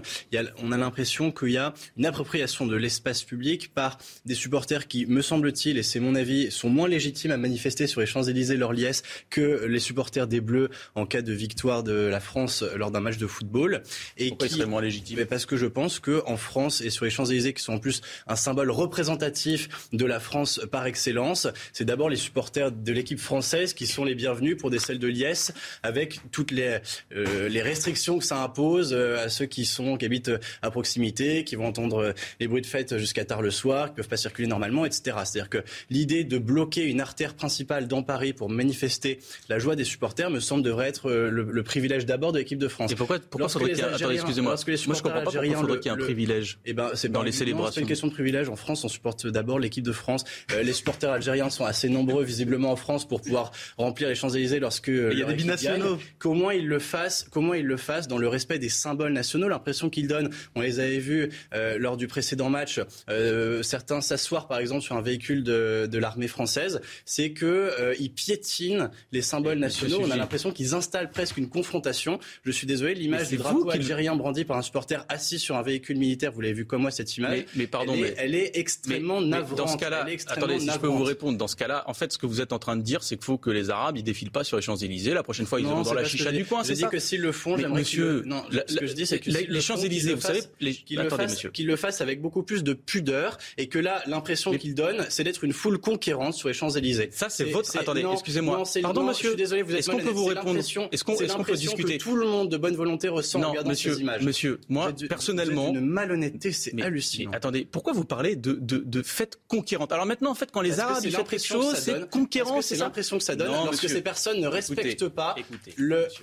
Calmez-vous, je vois que ça vous touche. dans ce Non, mais je vois que ça vous touche. Moi, je Oui, pense juste bien sûr que ça me touche. mais Il y a Je beaucoup vous dire de une monsieur, il y a chose. beaucoup de gens que ça Je touche pense- de voir ces images. Si on peut vous répondre, moi je pense juste que, vous voyez, il y a des binationaux en France, d'accord? Donc ils ont parfaitement le droit de faire des célébrations. Et il y a plein de personnes de plein de cultures différentes qui ont le droit de faire des célébrations. de Parce que vous voyez, j'ai pas l'impression. Non, moi j'ai l'impression que c'est spécifique aux Arabes parce que j'ai pas l'impression que le Nouvel An chinois ça vous gêne particulièrement. Mais vous alors, excusez-moi, mais le nouvel an chinois moment- se passe dans les conditions d'un beaucoup moment, plus, beaucoup respectueuses de, beaucoup plus respectueuses de l'ordre public. c'était bon enfant, c'est l'AFP qui le dit. Vous avez vu, vous avez vu au cours des festivités, des Chinois prendre à partie les forces de l'ordre, s'asseoir sur des véhicules de l'armée. l'AFP. Mais monsieur, ça c'est un événement sur une soirée entière, d'où même l'AFP, vos collègues de l'AFP, parce que vous êtes journaliste. L'anecdote. Vous êtes journaliste. Les, les méchants Oui, c'est exactement ce que vous faites. fait Merci à tous les deux. On a vu les, gens messages s'amuser. Hein. euh, de- et les positions de chacun. euh, vous, Paul Sugy, David Guiraud. Dommage de Et parler euh, de merci à vous, célébration conquérante. Ah oui, c'est dommage, oui. Tout est c'est- suspect, On est bien d'accord, c'est dommage Obino. matin. Euh, le sport tout de suite. Allez, le sport avec le, le PSG qui s'est facilement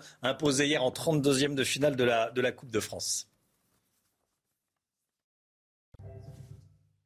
Mais avant le sport, l'écho avec Eric Oui, de c'est sportif, hein, C'est sportif, l'écho. L'économie ne craint pas Omicron, Eric. hein. Oui, enfin pour l'instant en tout Mm. cas. hein. si vous voulez, la Banque de France a fait ses prévisions. Alors pour 2021, pas de gros changements. Euh, euh, la croissance sera à 3,6% au lieu de 3,7%. Donc ça veut dire qu'il n'y a pas de grand changement. S'il y a un tassement, ce sera plutôt euh, euh, début janvier parce que bien sûr il y a toujours les tensions sur les approvisionnements. Bon. En revanche, sur 2022, là, c'est un peu plus compliqué parce que vous avez deux, scénarios. Le premier est optimiste, qui dit que bon, euh, on serait autour euh, de 3%. Là, c'est vraiment quelque chose qui est plutôt stable. hein. Il n'y a pas de grand, grand, grand changement euh, sur les prévisions. Par, contre, effectivement, euh, ça pourrait descendre. Vous allez voir les chiffres. hein, ça pourrait descendre à 2,2%. Ça, ce serait vraiment un scénario euh, compliqué, pessimiste. 2,2% en 2022 euh, si effectivement le variant Omicron euh, se dégrade. Euh, L'optimiste, vous le voyez, au lieu de 3,7, ça je disais pour 2022. Pour 2021, il y a aussi quelques prévisions, pas de, de grands changements majeurs. On reste sur ce qui a été prévu. En fait, l'inflation, pareil, sera plutôt euh, stable. 2022, on sera à 2,5%. Bref, il ne faut pas s'attendre au pire pour l'instant, à condition bien sûr que le variant n'apporte pas son lot de mauvaises nouvelles. Allez, le PSG, c'est tout de suite. Le PSG qui s'est facilement imposé en 32e de finale de la Coupe de France. Les tenants du titre ont battu les amateurs de l'entente Feigny-Aulnois, 3 buts à 0. Ça fera des, des jolis souvenirs pour les habitants de Feigny-Aulnois. Je ne sais pas comment on appelle ça, hein, les habitants de Feigny-Aulnois. Je ne sais pas comment on dit, mais bon, on les salue en tout cas. J'ai pas la réponse, mais en tout cas, Kylian Mbappé a une nouvelle fois inscrit un doublé pendant ce match troisième consécutif. Au prochain tour, Paris affrontera Van, club de quatrième division. Et puis euh, la WTA qui s'occupe du, tennis euh, féminin s'inquiète à nouveau euh, du sort de Peng Shuai. Hein. Oui, hier, la joueuse chinoise s'est exprimée dans une vidéo publiée sur les réseaux sociaux, vidéo publiée par un média proche du pouvoir chinois. Dans cette vidéo, Peng Shuai réaffirme qu'elle n'a jamais accusé personne de l'avoir agressé sexuellement. La WTA s'inquiète quant à son bien-être et sa capacité à communiquer sans censure. C'est News, il est 7h20, bienvenue à tous. Merci beaucoup d'être avec nous. Restez bien sur CNews. Dans un instant, on va parler euh, contrôle technique avec Pierre Chasseret, euh, évidemment délégué général de 40 millions d'automobilistes. A tout de suite.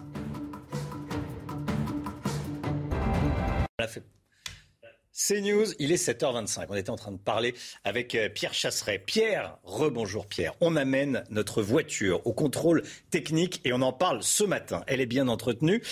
Et là, c'est la douche froide. Notre vitesse ne passe pas le contrôle anti-pollution. Comment est-ce que c'est possible? Eh bien, ça arrive beaucoup plus souvent qu'on le hmm. pense. Hein. La voiture euh, arrive au contrôle technique, elle est parfaitement entretenue, et là, on nous annonce que c'est fini. Niveau pollution, ça passe pas. Le monde s'écroule sur vous parce que votre voiture, vous l'entretenez correctement. Eh bien, il faut remonter à 2019 pour voir cette évolution, notamment dans le contrôle technique, qui a fait suite à l'affaire Volkswagen. Vous savez, ce qu'on a appelé le Dieselgate. Eh bien, derrière, on a renforcé toutes les normes, notamment aussi pour aller chercher des véhicules qu'on appelle les véhicules défapés. Ce sont des véhicules où on a enlevé un filtre à particules. Vous savez, quand vous roulez derrière un véhicule, diesel qui fume noir, qui eh bien, c'est ça. Mais ce sont des véhicules qui, eux, de toute façon, ne vont pas au contrôle technique. Alors derrière, on finit par embêter des automobilistes qui, eux, bah, se retrouvent un petit peu avec euh, une chape de plomb qui leur tombe sur la tête. C'est vrai que parfois, on voit des vieux diesels qui accélèrent. Alors là, il y a un nuage noir, on voit plus la voiture. Euh, que faire si notre voiture est touchée? Alors déjà, on va se rassurer un petit peu. Ça va, ça va arriver à énormément de tous ceux qui nous écoutent. Si vous m'écoutez là et que vous amenez votre voiture diesel, ce n'est pas une fatalité. Vous avez deux options. Il vaut mieux le faire d'ailleurs avant de passer au contrôle technique. Ça s'appelle le décalaminage. Vous allez faire passer votre voiture. Alors il y a deux types soit vous mettez quelque chose dans le réservoir euh, qui va euh, se mêler au carburant et qui va nettoyer un petit peu les organes de votre voiture, soit vous passez par quelque chose de beaucoup plus propre, c'est le décalaminage par injection d'hydrogène. Des images circulent actuellement, vous les voyez sur l'écran. eh bien, ce décalaminage par injection d'hydrogène va permettre d'injecter de l'hydrogène dans votre moteur mmh. et de nettoyer tous les organes. Au final, votre voiture repart comme un sous-neuf.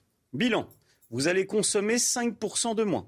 Vous allez gagner de la puissance, et vous allez donc gagner aussi de l'argent. Donc même si ça a un coût, ça vous permettra d'éviter aussi une contre-visite. Ça doit être difficile à comprendre pour un automobiliste, qui entretient sa voiture de l'avoir recalé au contrôle technique. C'est ça la catastrophe. Hein et c'est pas juste. Parce qu'on a un véhicule entretenu, on a l'impression qu'on va passer sans problème et on se retrouve recalé au contrôle technique. Donc mon message de ce matin, c'est faites attention si vous avez un véhicule diesel. Nos bases vitesses, quand on roule en ville, eh bien ça encrasse notre véhicule. Et là, il faut de temps en temps faire en préventif un décalaminage par injection d'hydrogène. Ça y est, maintenant, tout le monde sait ce que c'est. Merci beaucoup, Pierre. Et on vous retrouve à 8h30. Le temps tout de suite. Et on commence avec le temps à la montagne, la météo des neiges.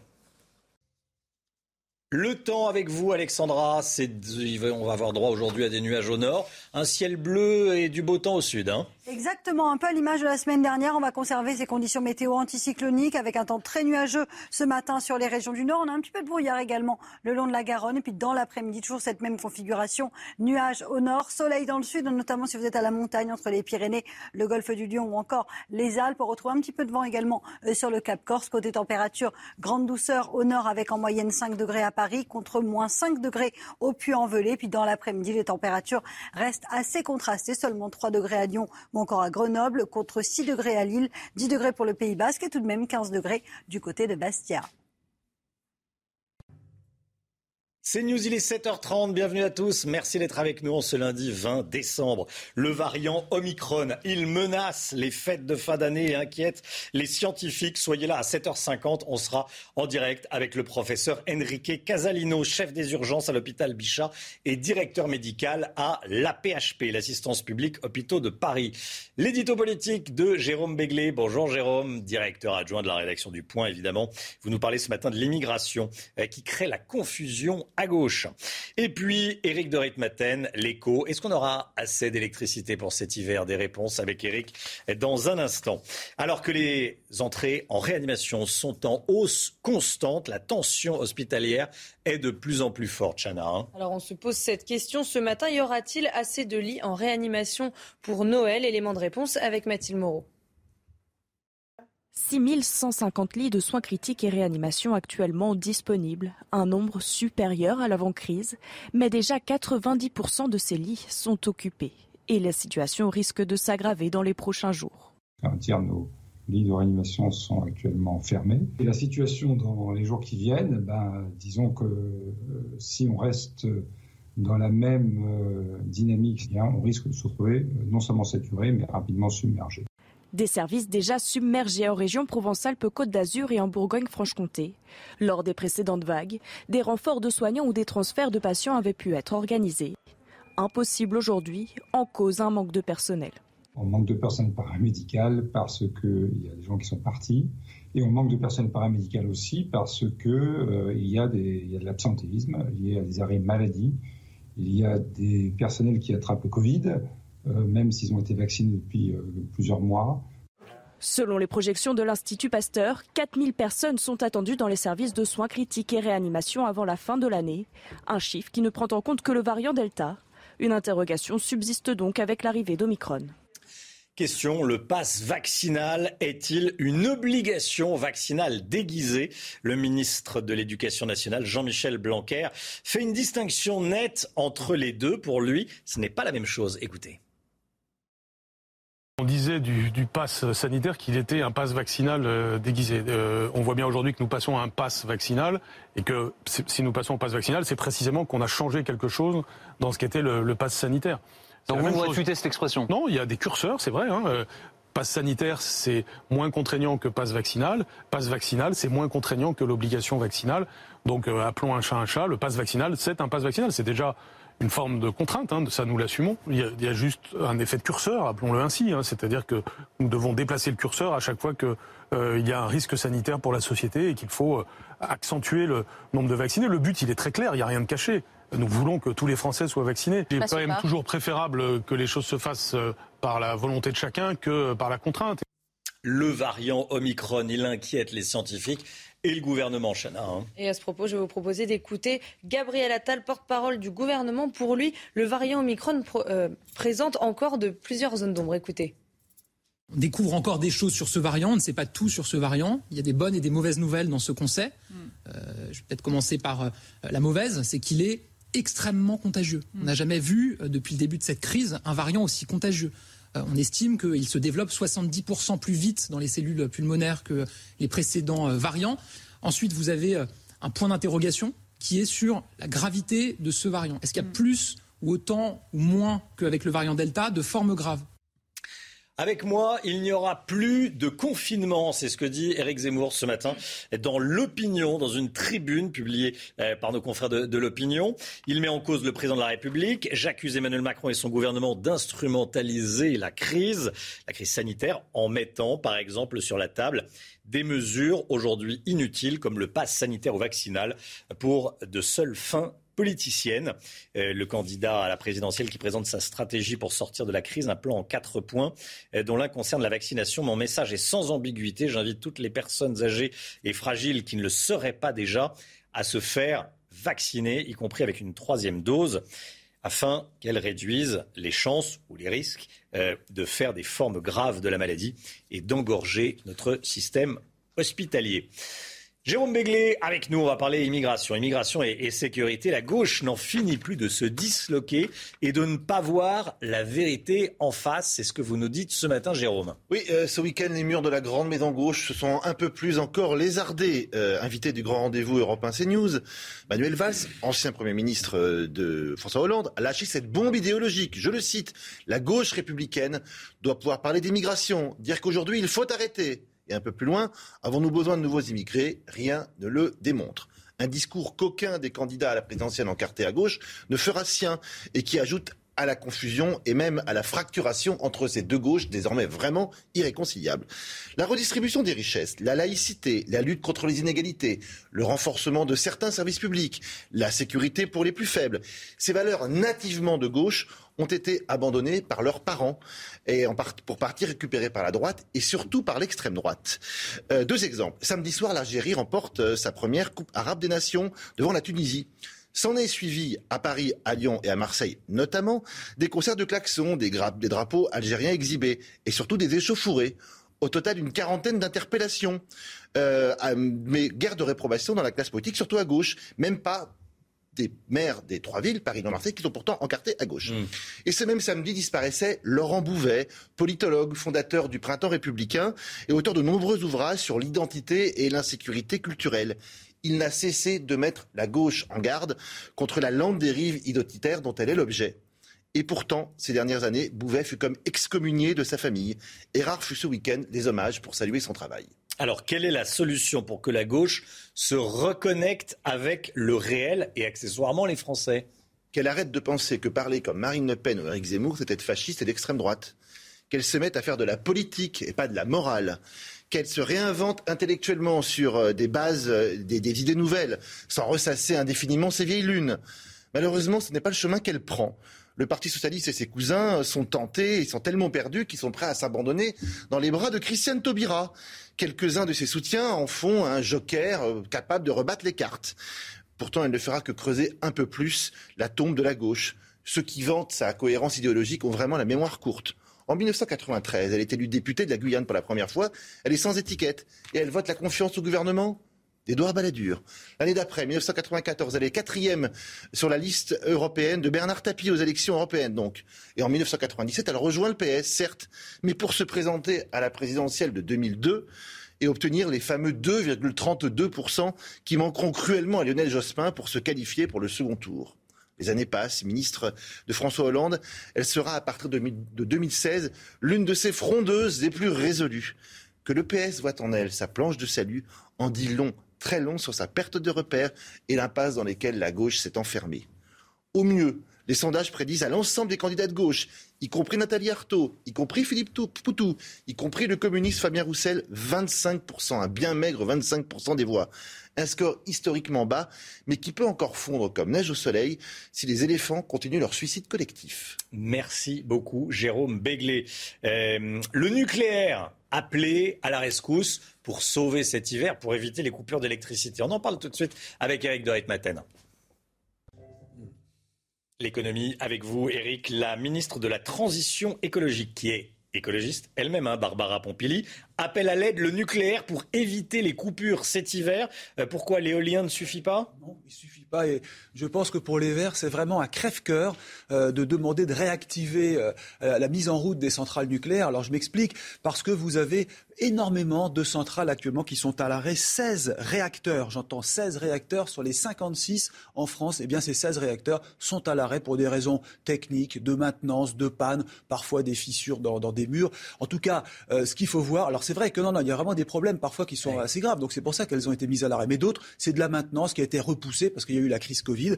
Alors c'est quand même assez extraordinaire de voir que euh, les écologistes, les Verts, euh, qui sont euh, vraiment vent debout, si je puis dire, contre le nucléaire, aujourd'hui bah, appellent à la rescousse, à l'aide, euh, le nucléaire. Parce qu'en plus, vous avez Fessenheim qui a fermé, euh, qui représentait 2% de la production d'électricité en France.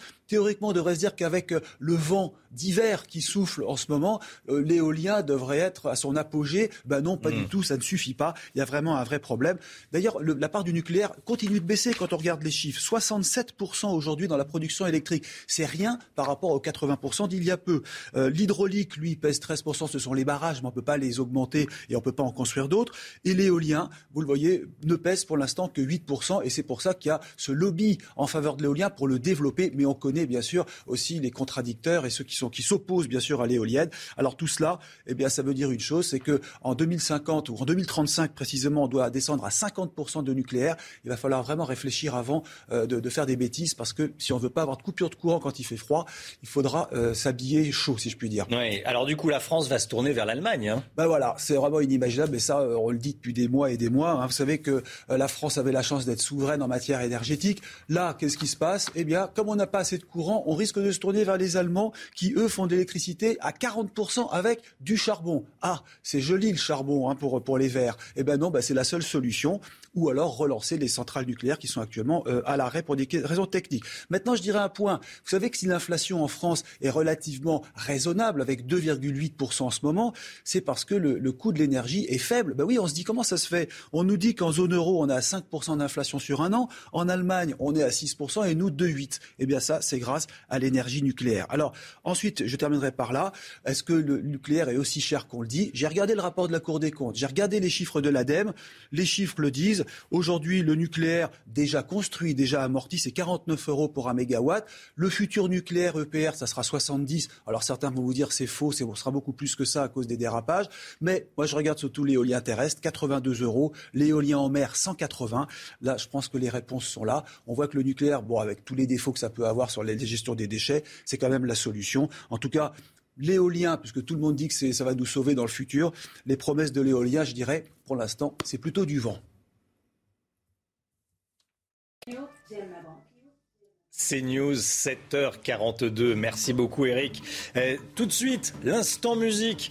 Instant musique, réveil en musique. On va écouter une chanson de Noël d'Ed Sheeran, d'Elton John et de Lap Baby.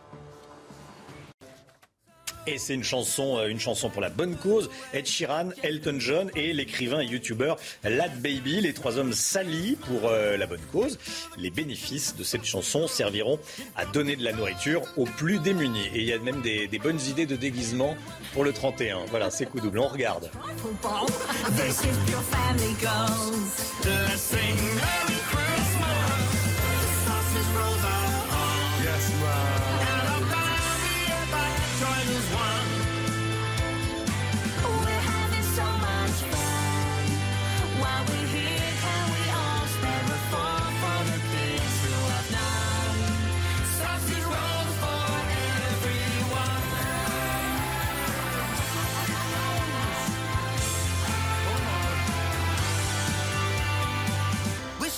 Christmas was here to stay. The last one was lovely, so I'm glad that it's come again. It won't be the Voilà, il y a débat sur la chanson de Noël. Bon, écoutez, en tout cas, c'est sympathique, ça fait pas de mal. Eric, vous n'êtes pas fan. Moi, je dis respect, Elton John, j'adore, c'est un grand, donc on ne touchera pas à Elton. On ne touche pas à Elton. Allez, ça sera la conclusion. Bien joué, euh, Eric. Allez, 7h44. Restez bien avec nous.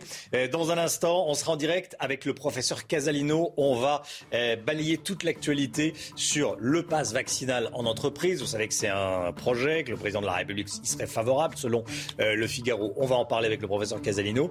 Et puis on va parler du, variant Omicron. Est-ce qu'il faut véritablement s'inquiéter? Restez bien avec nous sur CNews. A tout de suite. Bon réveil à tous. Rendez-vous avec Sonia Mabrouk dans Midi News du lundi au jeudi de midi à 14h. C'est News, il est 7h51. Merci d'être avec nous. Toute l'équipe de la matinale est là. On est avec Chana Lousteau, on est avec Jérôme Béglé, on est avec Paul Sugy et Éric de Ritmaten. Et on accueille le professeur Enrique Casalino. Bonjour professeur. Merci beaucoup d'être en direct avec nous ce matin dans, la matinale CNews. Euh, chef des urgences à l'hôpital Bichat et directeur médical à l'assistance publique hôpitaux de Paris. On va parler évidemment du variant Omicron et des euh, passes sanitaires et vaccinaux. Euh, déjà, où en est-on à l'APHP concernant, un, la, vague épidémique et, et deux, le variant Omicron? Il y a plusieurs choses. Il y a de la tension hospitalière parce que euh, en période hivernale, nous sommes toujours beaucoup plus sollicités, les personnes âgées, les personnes fragiles. Dès qu'il fait froid, ils se décompensent, donc nous avons besoin de beaucoup plus de lits. Euh, cette période de l'année, nous sommes obligés de réduire notre voilure malgré cette demande accrue. Sinon, ce serait une situation de rupture. Donc, vous voyez qu'il y a une très forte tension il y a la grippe qui commence à sortir, à pointer le nez, et ça c'est un sujet d'une très grande inquiétude, euh, parce que s'il y avait la grippe par-dessus, nous serions en très grande difficulté. Et pour la Covid, nous sommes sur un plateau dans le nombre de cas. Euh, la part de, de Omicron commence à augmenter et nous arrivons à identifier 10% des cas. Je vous rappelle qu'en France, nous sommes très en retard dans les méthodes de séquençage, donc c'est probablement plus et cette nuit, ça avait été publié dans un journal que ça pouvait atteindre 27%. On ne sait pas trop bien où on en est entre 8 et 27. Hmm. On commence à en voir. Et à l'assistance publique, il y a eu des clusters, c'est-à-dire des foyers de transmission du virus Covid entre les patients et le personnel, du personnel qui a été contaminé et qui a contaminé des collègues. Et il y a six clusters qui concernent euh, le variant Omicron. Donc vous voyez que ça devient une réalité quotidienne. C'est une réalité quotidienne. Euh, il y a beaucoup de questions évidemment sur l'efficacité du vaccin. Euh, des réponses courtes, professeur, s'il vous plaît, parce qu'il y a beaucoup de choses à, balayer. l'efficacité du vaccin sur le variant Omicron. Qu'est-ce qu'on peut en dire ce matin? Qu'est-ce qu'on en sait? Tous les jours, il y a un article qui apparaît. Le matin, une bonne nouvelle, à midi, une moyenne et l'après-midi, une mauvaise. grosso modo, je pense que nous sommes tous d'accord le vaccin marche et réduit le risque de formes graves de façon moins importante qu'avec le variant Delta, mais le vaccin, le vaccin, va avoir une efficacité dans la réduction du nombre de formes symptomatiques et de formes sévères nécessitant de la réanimation, mais probablement avec 20 ou 30 points au moins que euh, vis-à-vis du variant Delta. Pour Delta, on était à 90% pour arrondir, ça va être aux alentours de 40-50 dans le meilleur des cas. Deuxième élément, il faut absolument avoir reçu un schéma vaccinal complet, c'est-à-dire avec un rappel, parce que euh, la protection est d'autant plus importante que vous avez eu la troisième dose.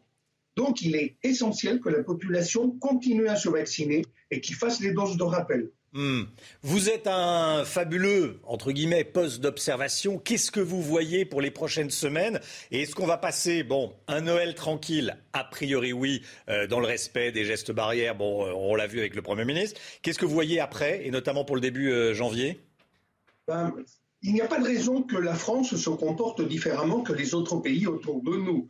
Partout, et j'espère qu'on a l'intelligence de voir à quoi nous avons déjà été confrontés. Aujourd'hui, nous sommes un peu comme lors de la première vague. C'est un nouveau variant. Tous les jours, on va prendre des choses sur lui. Tous les jours, on va avoir des nouvelles datas sur son tableau clinique, sa façon de se présenter, sur sa transmission, etc. Euh, je pense qu'il faut être extrêmement prudent. Nous devons être tous très vigilants, chacun d'entre nous. Et euh, je n'aimerais pas que le retard à prendre des décisions, des décisions prises déjà dans les Pays-Bas, en Allemagne, le communiqué d'hier était extrêmement violent. C'est-à-dire la conséquence ne sera pas que sanitaire, mais économique et sociale. Euh, nous met en difficulté. Je crois que le courage politique est de prendre des décisions. Euh, je peux comprendre qu'on décale jusqu'à après Noël. J'aurais beaucoup de mal à comprendre qu'on décale beaucoup plus des décisions peut-être difficiles, mais qui seront nécessaires non seulement sur l'aspect sanitaire, mais sur l'aspect économique et social. Merci beaucoup, professeur. Professeur Casalino, en direct avec nous ce matin dans la matinale. Merci beaucoup. Euh, très bonne journée à vous. Je voyais euh, souffler, Paul Sugy. Qu'est-ce qui vous fait souffler? Oui, parce que euh, les Français, pour beaucoup d'entre eux, ont accepté l'obligation vaccinale, hein, parce que le pass vaccinal, c'est vraiment ça, à la condition que ce soit la façon avec laquelle ils vont pouvoir acheter leur liberté, entre guillemets. C'est-à-dire qu'on ne peut pas mettre dans la balance, au moment même où on renforce l'obligation vaccinale, la perspective de nouvelles mesures d'enfermement décidées d'en haut. C'est-à-dire que les Français, s'ils se vaccinent, il faut qu'on puisse leur garantir que ça leur permettra de continuer leur vie d'avant. On ne peut pas avoir deux fronts à la fois euh, sur le vaccin et sur la privation de liberté. C'est parfaitement inaudible et il me semble que euh, de ce point de vue-là, c'est la responsabilité de tous justement de dire si vous vous vaccinez, alors dans ces cas-là, euh, entre guillemets, on vous fichera la paix. Mmh. Jérôme, réglé le, grand sujet aujourd'hui, ce sont les risques psychosociaux liés à ces deux ans globalement, parce que le premier euh, cas chinois était à Noël 2019. C'est deux ans sous Covid. Euh, on pensait que ça durerait quelques mois, cette pandémie, et on en est maintenant quasiment à la deuxième année. Et c'est vrai que l'incertitude liée à confinement, déconfinement, restriction par restriction, je rends ma liberté, je fais une dose, deux doses, trois doses, bientôt quatre doses, cinquième vague, et puis on nous parle déjà de la sixième, la sixième vague, quelque chose qui est assez pénible. Mais je ne vois pas comment on peut aller contre ça. C'est vrai qu'on va encore devoir serrer les coudes, les poings, les dents, tout ce que vous voulez pendant euh, mmh. trois mois à six mois. Mais malheureusement, c'est le prix à payer pour espérer sortir le plus vite à tête de l'eau. Ce qui, ce qui peut poser problème, c'est que ce sont effectivement des restrictions de liberté et que c'est pas borné dans le temps. C'est euh, tout le problème. C'est pas borné dans le temps. On sait quand ça commence, on sait pas quand ça finit. Et réduire les libertés, c'est un sujet extrêmement grave. Et à ce jour, on ne sait pas quand ça va se finir. Voilà. Le temps, tout de suite avec Alexandra Blanc, 7h57, et on se retrouve juste après. Le temps, Alexandra qui rentre en plateau.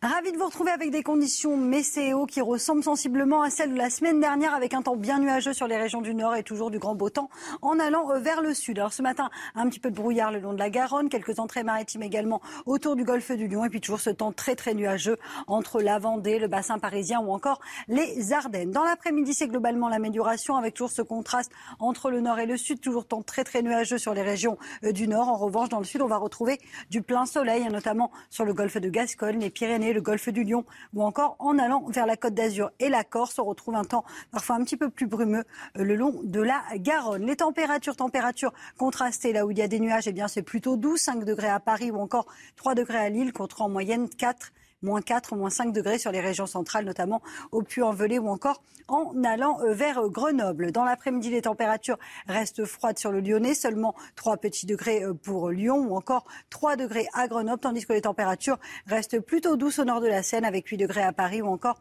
6 petits degrés du côté de l'île. La suite du programme, conditions météo relativement calmes pour les journées de mardi et de mercredi avec toujours du brouillard le matin. Mais on va retrouver du soleil sur le nord avant une dégradation prévue à partir de jeudi. Conditions météo beaucoup plus agitées pour Noël.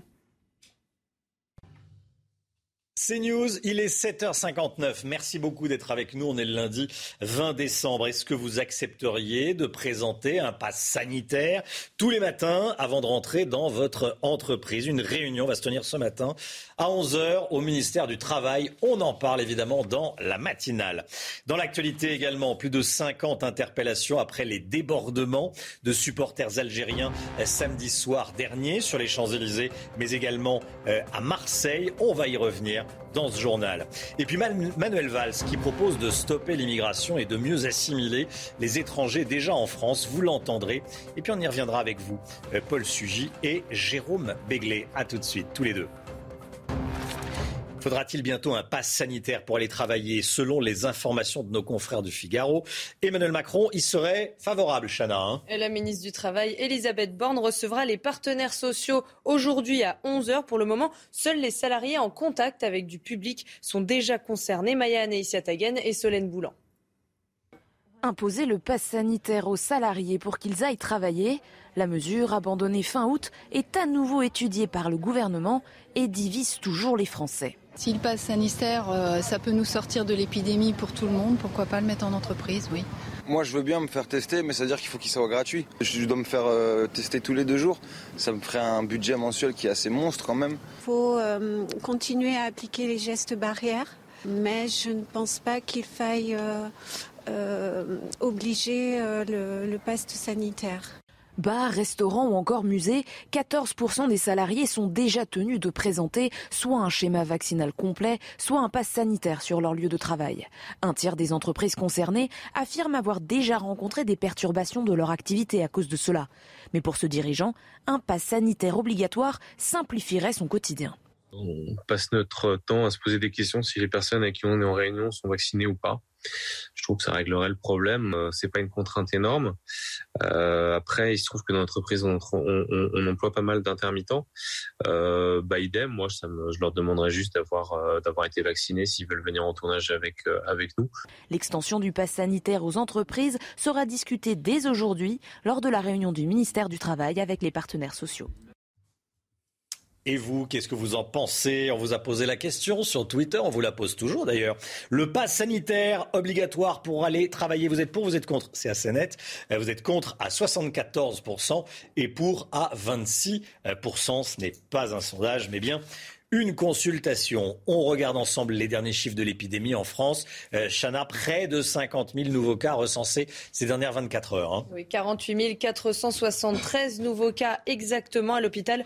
2936 patients sont actuellement en réanimation, soit 3 de plus en 24 heures et 75 décès ont été recensés. Omicron se déchaîne à travers le monde, dit le scientifique Anthony Fauci, vous savez, le conseiller santé euh, de la Maison-Blanche. Le variant Omicron se déchaîne ce virus est extraordinaire. Il va prendre le dessus. Nous allons avoir des semaines ou des mois difficiles.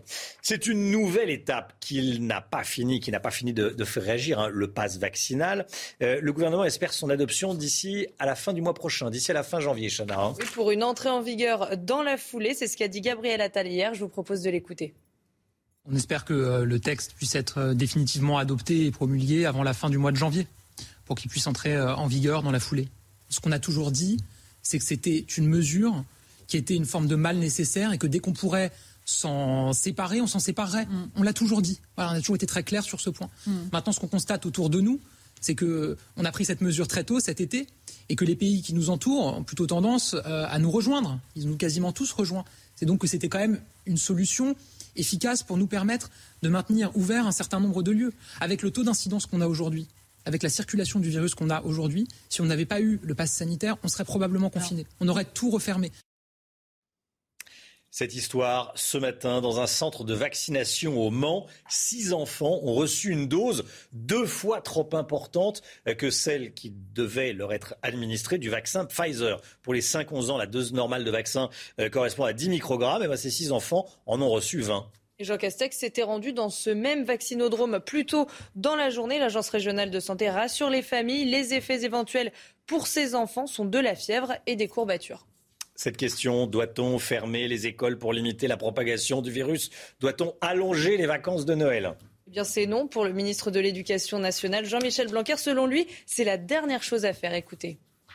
Vous savez, depuis le début, il y a toujours eu de la pression pour fermer euh, l'école. Euh, dès qu'il y a une dès qu'il y a une alerte. Et vous le savez aussi, j'ai toujours résisté au maximum à cette pression parce que je pense que euh, l'école n'est pas une variable d'ajustement. L'école est essentielle pour nos enfants et donc c'est la dernière chose à, fermer. Euh, mais, mais c'est évidemment pas l'hypothèse privilégiée. On ne le ferait qu'en dernier ressort Agnès Pannier-Runacher positive à la Covid-19. Elle l'a tweeté, la ministre chargée de l'Industrie l'a tweeté hier. Elle est donc placée à l'isolement mais continue d'assurer ses fonctions ministérielles à distance. Il faut appuyer sur le bouton stop de l'immigration. C'est ce que dit Manuel Valls. Il l'a dit sur CNews hier et sur Europe 1. L'ancien Premier ministre socialiste dit vouloir arrêter les vagues migratoires plutôt que de les réguler. Écoutez. La gauche républicaine, elle doit pouvoir parler d'immigration. Dire par exemple qu'aujourd'hui il faut arrêter l'immigration. Il faut appuyer sur le bouton stop. Il faut faire une pause. Non, vous dites faut stop, c'est-à-dire un moratoire, stop, stop. Avons-nous besoin, avons besoin de nouveaux immigrés? Euh, Rien ne le démontre. La priorité doit-elle être à l'intégration euh, de ceux déjà présents sur notre sol? Oui. Et, je l'ai déjà dit, je suis un ferme partisan de euh, l'assimilation. Paul Sugy, Jérôme Béglé, c'est rare d'entendre un appel à stopper l'immigration de la part d'un politique issu de la gauche. Ça allait de moins en moins. Il faut rappeler aussi que, par exemple, Arnaud Montebourg avait fait entendre une voix similaire dans la campagne avant maintenant de céder la place faute de poids dans les sondages. Euh, Manuel Valls fait partie d'un gouvernement qui a précipité la, euh, euh, la fin de la gauche, en quelque sorte. C'est-à-dire que il a été l'un des derniers premiers ministres de gauche en France et on voit aujourd'hui dans quel état elle est. Il tire les leçons de ce désastre et il a le courage maintenant de revenir sur certains dogmes que la gauche avait peut-être trop longtemps verrouillés. C'est tout de même dommage et je pense aussi, par exemple, à, Gérard Collomb Collomb en disant cela, que les ministres de l'Intérieur en France se rendent compte des véritables sujets, des véritables problèmes trop tard, c'est-à-dire après avoir quitté leur fonction. Oui, Gérard Collomb qui avait dit en, partant du, ministère de l'Intérieur, dans certains quartiers, voilà. en tout cas qu'il le redoutait. Les Français étaient côte à côte et qui C'est un diagnostic qui est intéressant, mais qui arrive un peu trop tard. Jérôme Béglé. Mieux vaut tard que jamais. Euh, Manuel Valls est un rocardien. Ontologiquement, je vous rappelle que Michel Rocard a dit euh, la France ne peut pas accueillir toute la misère du monde, mais elle doit y prendre sa part. C'est donc l'évolution 2 ou 3 ou 4 de cette prise de position première, si j'ose dire, de, Michel Rocard. Euh, évidemment, toute la gauche va tomber dessus en disant qu'il n'a rien à faire avec eux, qu'il faut qu'il aille à droite, voire encore à droite de la droite. bon, il a le mérite de la cohérence. je crains évidemment que ça ne fasse pas bouger une ligne du programme de la gauche des mois et des années à venir. 55 personnes interpellées ce week-end après les rassemblements de supporters algériens un peu partout en France. Euh, les supporters qui, euh, ces supporters qui célébraient la victoire de l'Algérie en finale de la Coupe arabe samedi soir. Hein. Et des centaines de personnes se sont rassemblées notamment sur les Champs-Élysées à Paris malgré un arrêté préfectoral. Maltide Moreau. Des affrontements avec les forces de l'ordre des débordements en plein Paris sur les Champs-Élysées.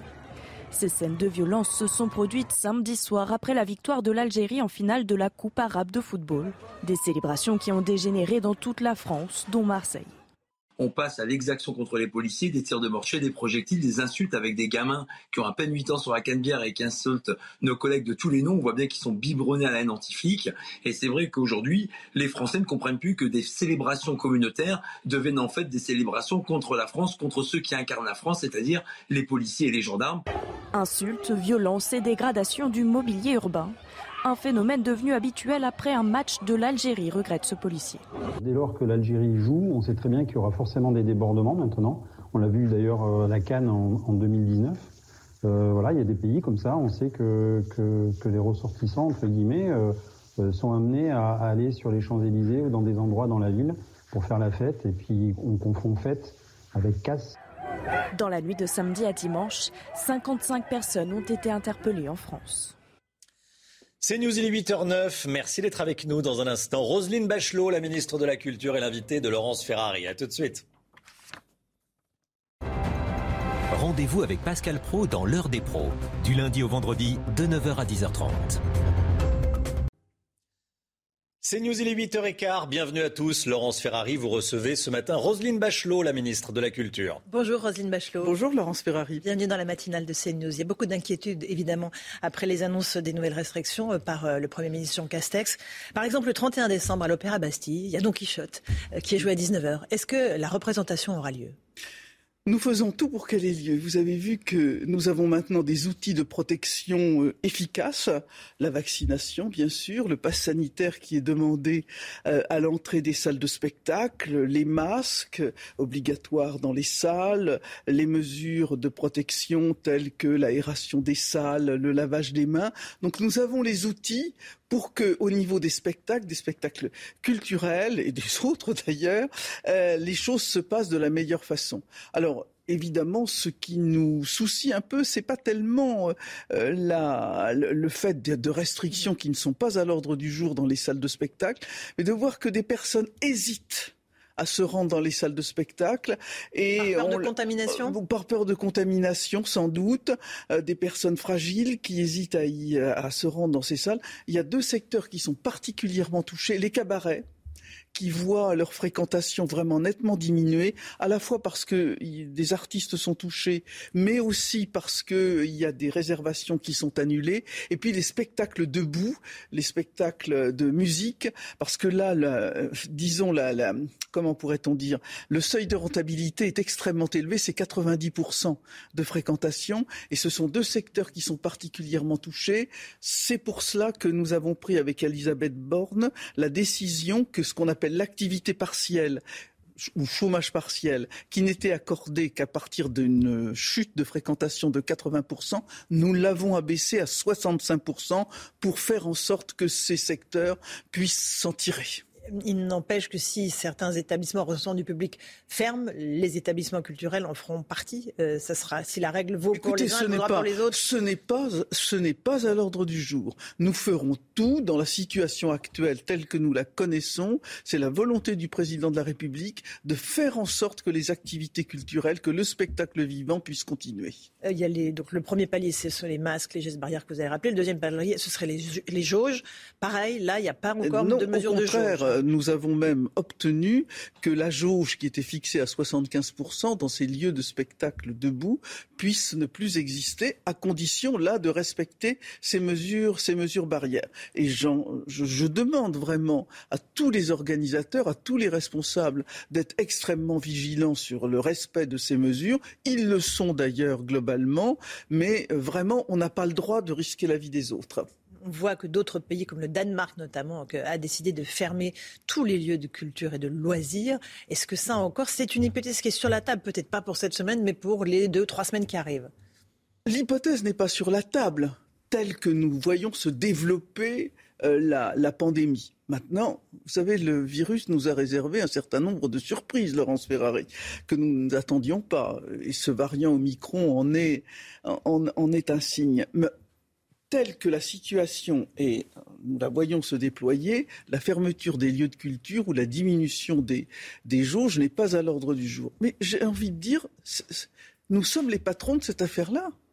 Euh, finalement, euh, la vaccination, et ne pas faire de faux certificats évidemment, avec le risque que, euh, pas le risque seulement d'avoir une amende, mais le risque de contaminer les autres. Oh là là il est tôt dans votre émission, Laurent Ferrari. de, de, ne pas contaminer les autres, le respect des gestes barrières, le, le fait de ne pas se retrouver à 25 dans une pièce pour fêter le réveillon, c'est quand même nettement mieux.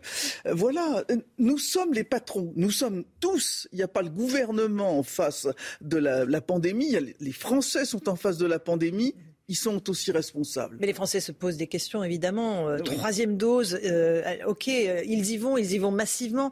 Mais est-ce qu'elle protégera cette troisième dose contre les variants Omicron, dont on ne sait pas grand-chose Aucune protection n'est totale. Il est certain qu'il y a une protection. Je ne vais pas faire la ministre de la Santé, c'est une vie antérieure. C'est ce que vous avez fait voilà. il y a quelques années. il y a quelques années. C'est vrai que la protection contre Omicron est un peu moins forte que contre le variant Delta le variant Delta, il faut d'abord s'en procurer, s'en protéger. Il est, il est effectivement toujours là. Et il faut déjà se protéger contre ce variant Delta. La protection est un peu moins forte, mais elle est quand même très forte. Elle est de l'ordre de 70%, la protection contre Omicron ou Omicron, comme on veut le prononcer. Donc, vaccinons-nous, vaccinons-nous. C'est vraiment une protection majeure et faisons les gestes barrières et les mesures de protection que je viens de définir. Il faut aller jusqu'à la vaccination euh, obligatoire en entreprise à votre avis je ne veux pas faire l'expert et le diaphorus de cette, affaire. Il y a des décisions qui sont prises par le ministre de la Santé, avec le président de la République, en conseil de Premier ministre, en conseil de défense, sur des avis scientifiques. Moi, je suis ministre de la Culture. Ce que je veux, c'est que les lieux de la culture, les lieux de culture marchent, les lieux de spectacle vivant. On a besoin de la culture, on a besoin d'aller dans les cinémas, dans les salles de spectacle. Euh, et ça, c'est ce qui m'importe le plus. Est-ce que les mesures d'aide, les subventions qui ont été allouées euh, évidemment pendant le, les confinements seraient réactivées en cas de nouvelles décisions? Si des décisions étaient prises de fermeture de jours, qui, je le répète, ne sont pas à l'ordre du jour. On a aidé toujours le, le, monde de la culture, on continue de l'aider. Je viens de vous dire que nous avons abaissé le seuil pour toucher éventuellement le chômage, le chômage partiel.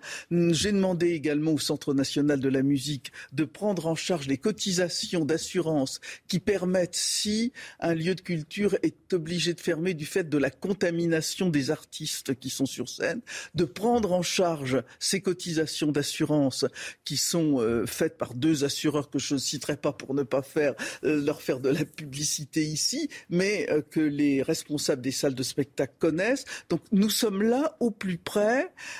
sur l'intermittence, nous avons une clause de revoyure avec les intermittents le 15 janvier. Pour l'instant, il n'y a pas de problème, mais nous surveillons ça avec beaucoup de soin et prêts à dégainer les mesures nécessaires pour protéger et accompagner le monde de la culture. Si l'avenir s'assombrit, euh, ce que nous ne savons pas à l'heure où on se parle. Euh, un mot de la Cour des comptes, elle a étrayé la politique culturelle de saupoudrage des subventions, politique de guichet, de droit, qui pilotage problématique. Elle appelle le ministère de la Culture à se recentrer sur un nombre limité de missions et à les exercer de façon plus stratégique. C'est un, un rapport très intéressant et dont je partage beaucoup des conclusions. Bon, la Cour des comptes a un peu débordé, a fait un rapport très politique. Mais qu'est-ce qu'il dit? Mais ça vous vise, vous, ou toute la politique culturelle depuis des années? Moi, je dis que nous sommes en face d'enjeux considérables et qui ont été accélérés par la crise, euh, de la crise pandémique. On est face à une révolution numérique dont on n'imagine même pas euh, l'impact. Nous avons aussi euh, une crise, un enjeu démocratique.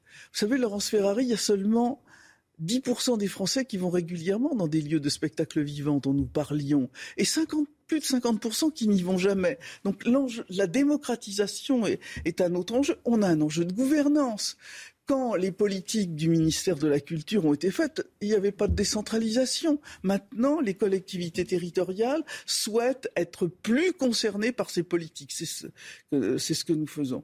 Nous voyons euh, un enjeu de développement durable. Eh bien, tout ça, j'ai commencé, malgré la crise, à l'envisager. C'est le plan France 2030, des lieux de tournage pour que la France soit là dans les contenus audiovisuels. C'est aussi euh, le, plan d'investissement d'avenir pour toutes les innovations technologiques.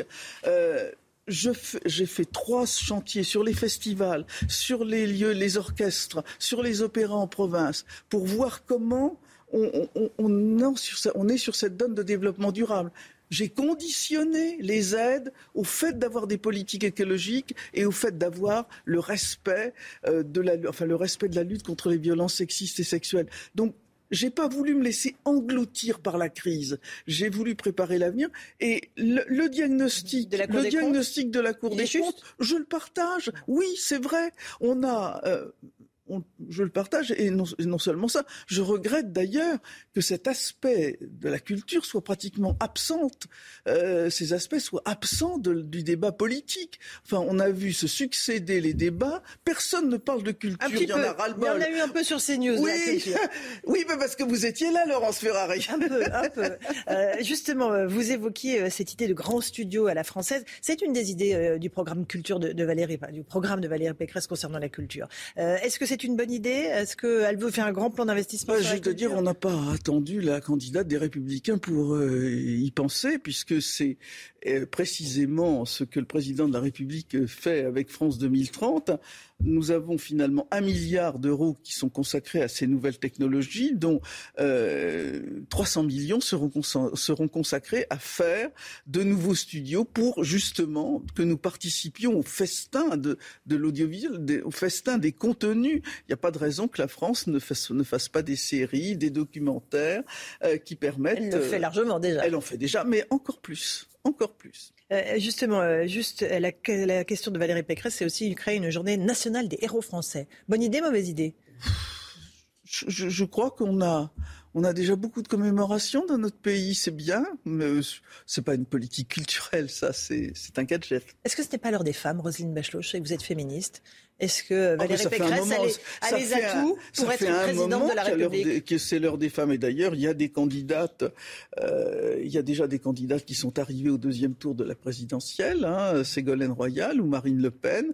Là, il y a des candidates euh, importantes qui sont dans cette, dans cette campagne présidentielle. Madame Pécresse, Madame Le Pen, Madame Hidalgo, Madame Taubira. Vous souhaitez la candidature de Madame Taubira Moi, j'ai pas souhaité ou a pas souhaité la candidature Pour la diversité du, du, débat politique. De Christiane Taubira, chacun se présente, je regarde, je regarde ça. Moi, vous savez, je suis entièrement concentré sur ce que je fais nous vivons une tragédie dans notre pays, il faut bien employer le terme, une tragédie qui a durement impacté la culture. Nous avons été présents, nous avons mobilisé 14 milliards d'euros pour euh, protéger notre notre tissu culturel, que ce soit les structures ou les artistes, nous continuons. Moi, je ne suis pas un commentateur de la vie politique. Moi, je suis au, boulot pour, pour protéger les artistes et, les théâtres et les cinémas. Et je me bats. Mais il y a eu quelques propositions qui vous font bondir, celle d'Éric Zemmour notamment, qui veut privatiser le service public audiovisuel. Est-ce que c'est réalisable d'abord? Il n'est pas le seul, hein, puisque Marine Le Pen le veut aussi. Euh, Valérie Pécresse a dit qu'éventuellement la chose pourrait s'envisager. Moi, je suis, je suis évidemment vent debout. Euh, l'audiovisuel public, que ce soit la radio ou la télévision, Radio France ou, ou France Télévisions, est un joyau. Et je dois dire que je suis toujours très très surprise de voir certaines personnes qui veulent défendre l'économie française, avoir une vision euh, très très protectrice. D'ailleurs, euh, on peut se rejoindre sur ces sujets de secteur économique et se dire qu'on peut mettre à l'encan l'audiovisuel et en particulier l'audiovisuel public. Mais on a besoin d'un audiovisuel privé fort et d'un audiovisuel public fort.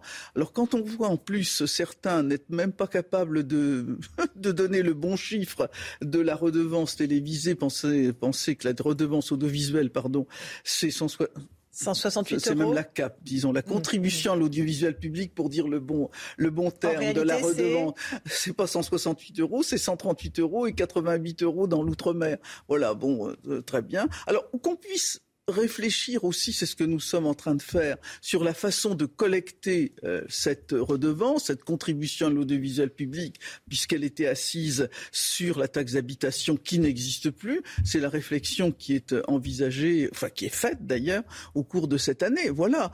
Je précise d'ailleurs au passage que 25% des Français ne paient pas d'ores et déjà la, redevance. Donc euh, ce n'est pas évidemment à l'ordre du jour, mais la mesure serait réalisable si euh, euh, oui, enfin en tout cas, entre réfléchir à la redevance et au financement de l'audiovisuel public et supprimer l'audiovisuel public, racheté par qui, on se demande, puisque les lois d'ailleurs anti-concentration interviendraient fortement à ce niveau-là, puis c'est se priver d'une création de valeur. Un euro investi dans l'audiovisuel public, dans, France Télévisions, ça génère 2,4 euros de, valeur ajoutée, c'est 62 000 emplois, c'est le plus gros financeur de, de, la culture, enfin de, euh, c'est le plus gros financeur du spectacle, du spectacle vivant et de, de, l'autre audiovisuel. Non, c'est de la création audiovisuelle. Vraiment, je, je ne comprends pas je ne comprends pas cette proposition. Un dernier mot sur euh, l'ouverture euh, avec 15 ans d'avance des archives sur euh, la guerre d'Algérie. Vous êtes la ministre des Archives, ce qu'on ne sait pas forcément. Pourquoi est-ce que vous avez pris cette décision en anticipation? Parce que c'est important de c'est important. D'abord, il faut savoir que les archives sont ouvertes à partir de, de 50 ans, sauf celles qui ont rapport avec des instructions, des procédures judiciaires de quelque nature, de quelque nature que ce soit. J'ai pensé que dans le débat dans le débat mémoriel qui existe, il était important que nous soyons totalement transparents. Et donc j'ai euh, cette, j'ai avancé cette affaire de 15 ans, puisque nous étions déjà à 60 ans, et euh, je l'ai avancé de 15 ans parce qu'on ne construit pas une véritable politique mémorielle sans que les historiens puissent s'emparer des documents et puissent les regarder, les consulter, les analyser. On ne construit pas un roman national sur l'ignorance ou parfois le mensonge. Et vous pensez qu'il y a eu une repentance mémorielle euh, exploitée euh, en Algérie? J'aime pas ce terme de, de repentance, mais nous devons regarder notre histoire avec lucidité dans ces choses merveilleuses, et puis dans ses erreurs ou dans ses crimes, c'est normal de le faire de cette façon-là. Merci beaucoup, Roselyne Bachelot, d'être venue ce matin dans la matinale de CNews. À vous, Romain Desarmes, pour la suite. C'est News 8h31. Merci à vous, Laurence Ferrari, et à votre invitée, Roselyne Bachelot, la ministre de la Culture. Faudra-t-il bientôt un pass sanitaire pour rentrer dans son entreprise, pour aller euh, travailler? Selon nos confrères du Figaro, Emmanuel Macron y serait favorable. La ministre du Travail, Elisabeth Borne, reçoit les partenaires sociaux ce matin à 11h. Le hijab, le voile islamique, va-t-il s'inviter dans le football français? Pour l'instant, c'est interdit euh, par la Ligue de foot professionnelle, mais un collectif qui défend le port du voile islamique euh, chez les joueuses de, foot a saisi le Conseil d'État en France pour annuler ce règlement et donc autoriser le port du voile islamique sur les terrains de foot pour les femmes. Avec moi, il n'y aura plus de confinement, c'est ce que dit Éric Zemmour dans une tribune publiée ce matin chez nos confrères de l'opinion, un plan en quatre points pour sortir de la crise sanitaire dans la vaccination des plus âgés. On y revient avec vous, Paul Sugy, dans un instant. Alors que les entrées en réanimation sont en hausse constante, la tension hospitalière est de plus en plus forte, Chana. Hein. Alors on se pose cette question ce matin, y aura-t-il assez de lits en réanimation pour Noël? Élément de réponse avec Mathilde Moreau. 150 lits de soins critiques et réanimation actuellement disponibles, un nombre supérieur à l'avant-crise, mais déjà 90% de ces lits sont occupés. Et la situation risque de s'aggraver dans les prochains jours. Un tiers de nos lits de réanimation sont actuellement fermés. Et la situation dans les jours qui viennent, ben, disons que euh, si on reste dans la même euh, dynamique, eh on risque de se retrouver euh, non seulement saturé, mais rapidement submergé. Des services déjà submergés en région Provence-Alpes-Côte d'Azur et en Bourgogne-Franche-Comté. Lors des précédentes vagues, des renforts de soignants ou des transferts de patients avaient pu être organisés. Impossible aujourd'hui, en cause un manque de personnel. On manque de personnel paramédical parce qu'il y a des gens qui sont partis. Et on manque de personnel paramédical aussi parce qu'il euh, y, a de l'absentéisme, il y a des arrêts maladie, il y a des personnels qui attrapent le Covid, euh, même s'ils ont été vaccinés depuis euh, plusieurs mois. Selon les projections de l'Institut Pasteur, 4000 personnes sont attendues dans les services de soins critiques et réanimation avant la fin de l'année. Un chiffre qui ne prend en compte que le variant Delta. Une interrogation subsiste donc avec l'arrivée d'Omicron.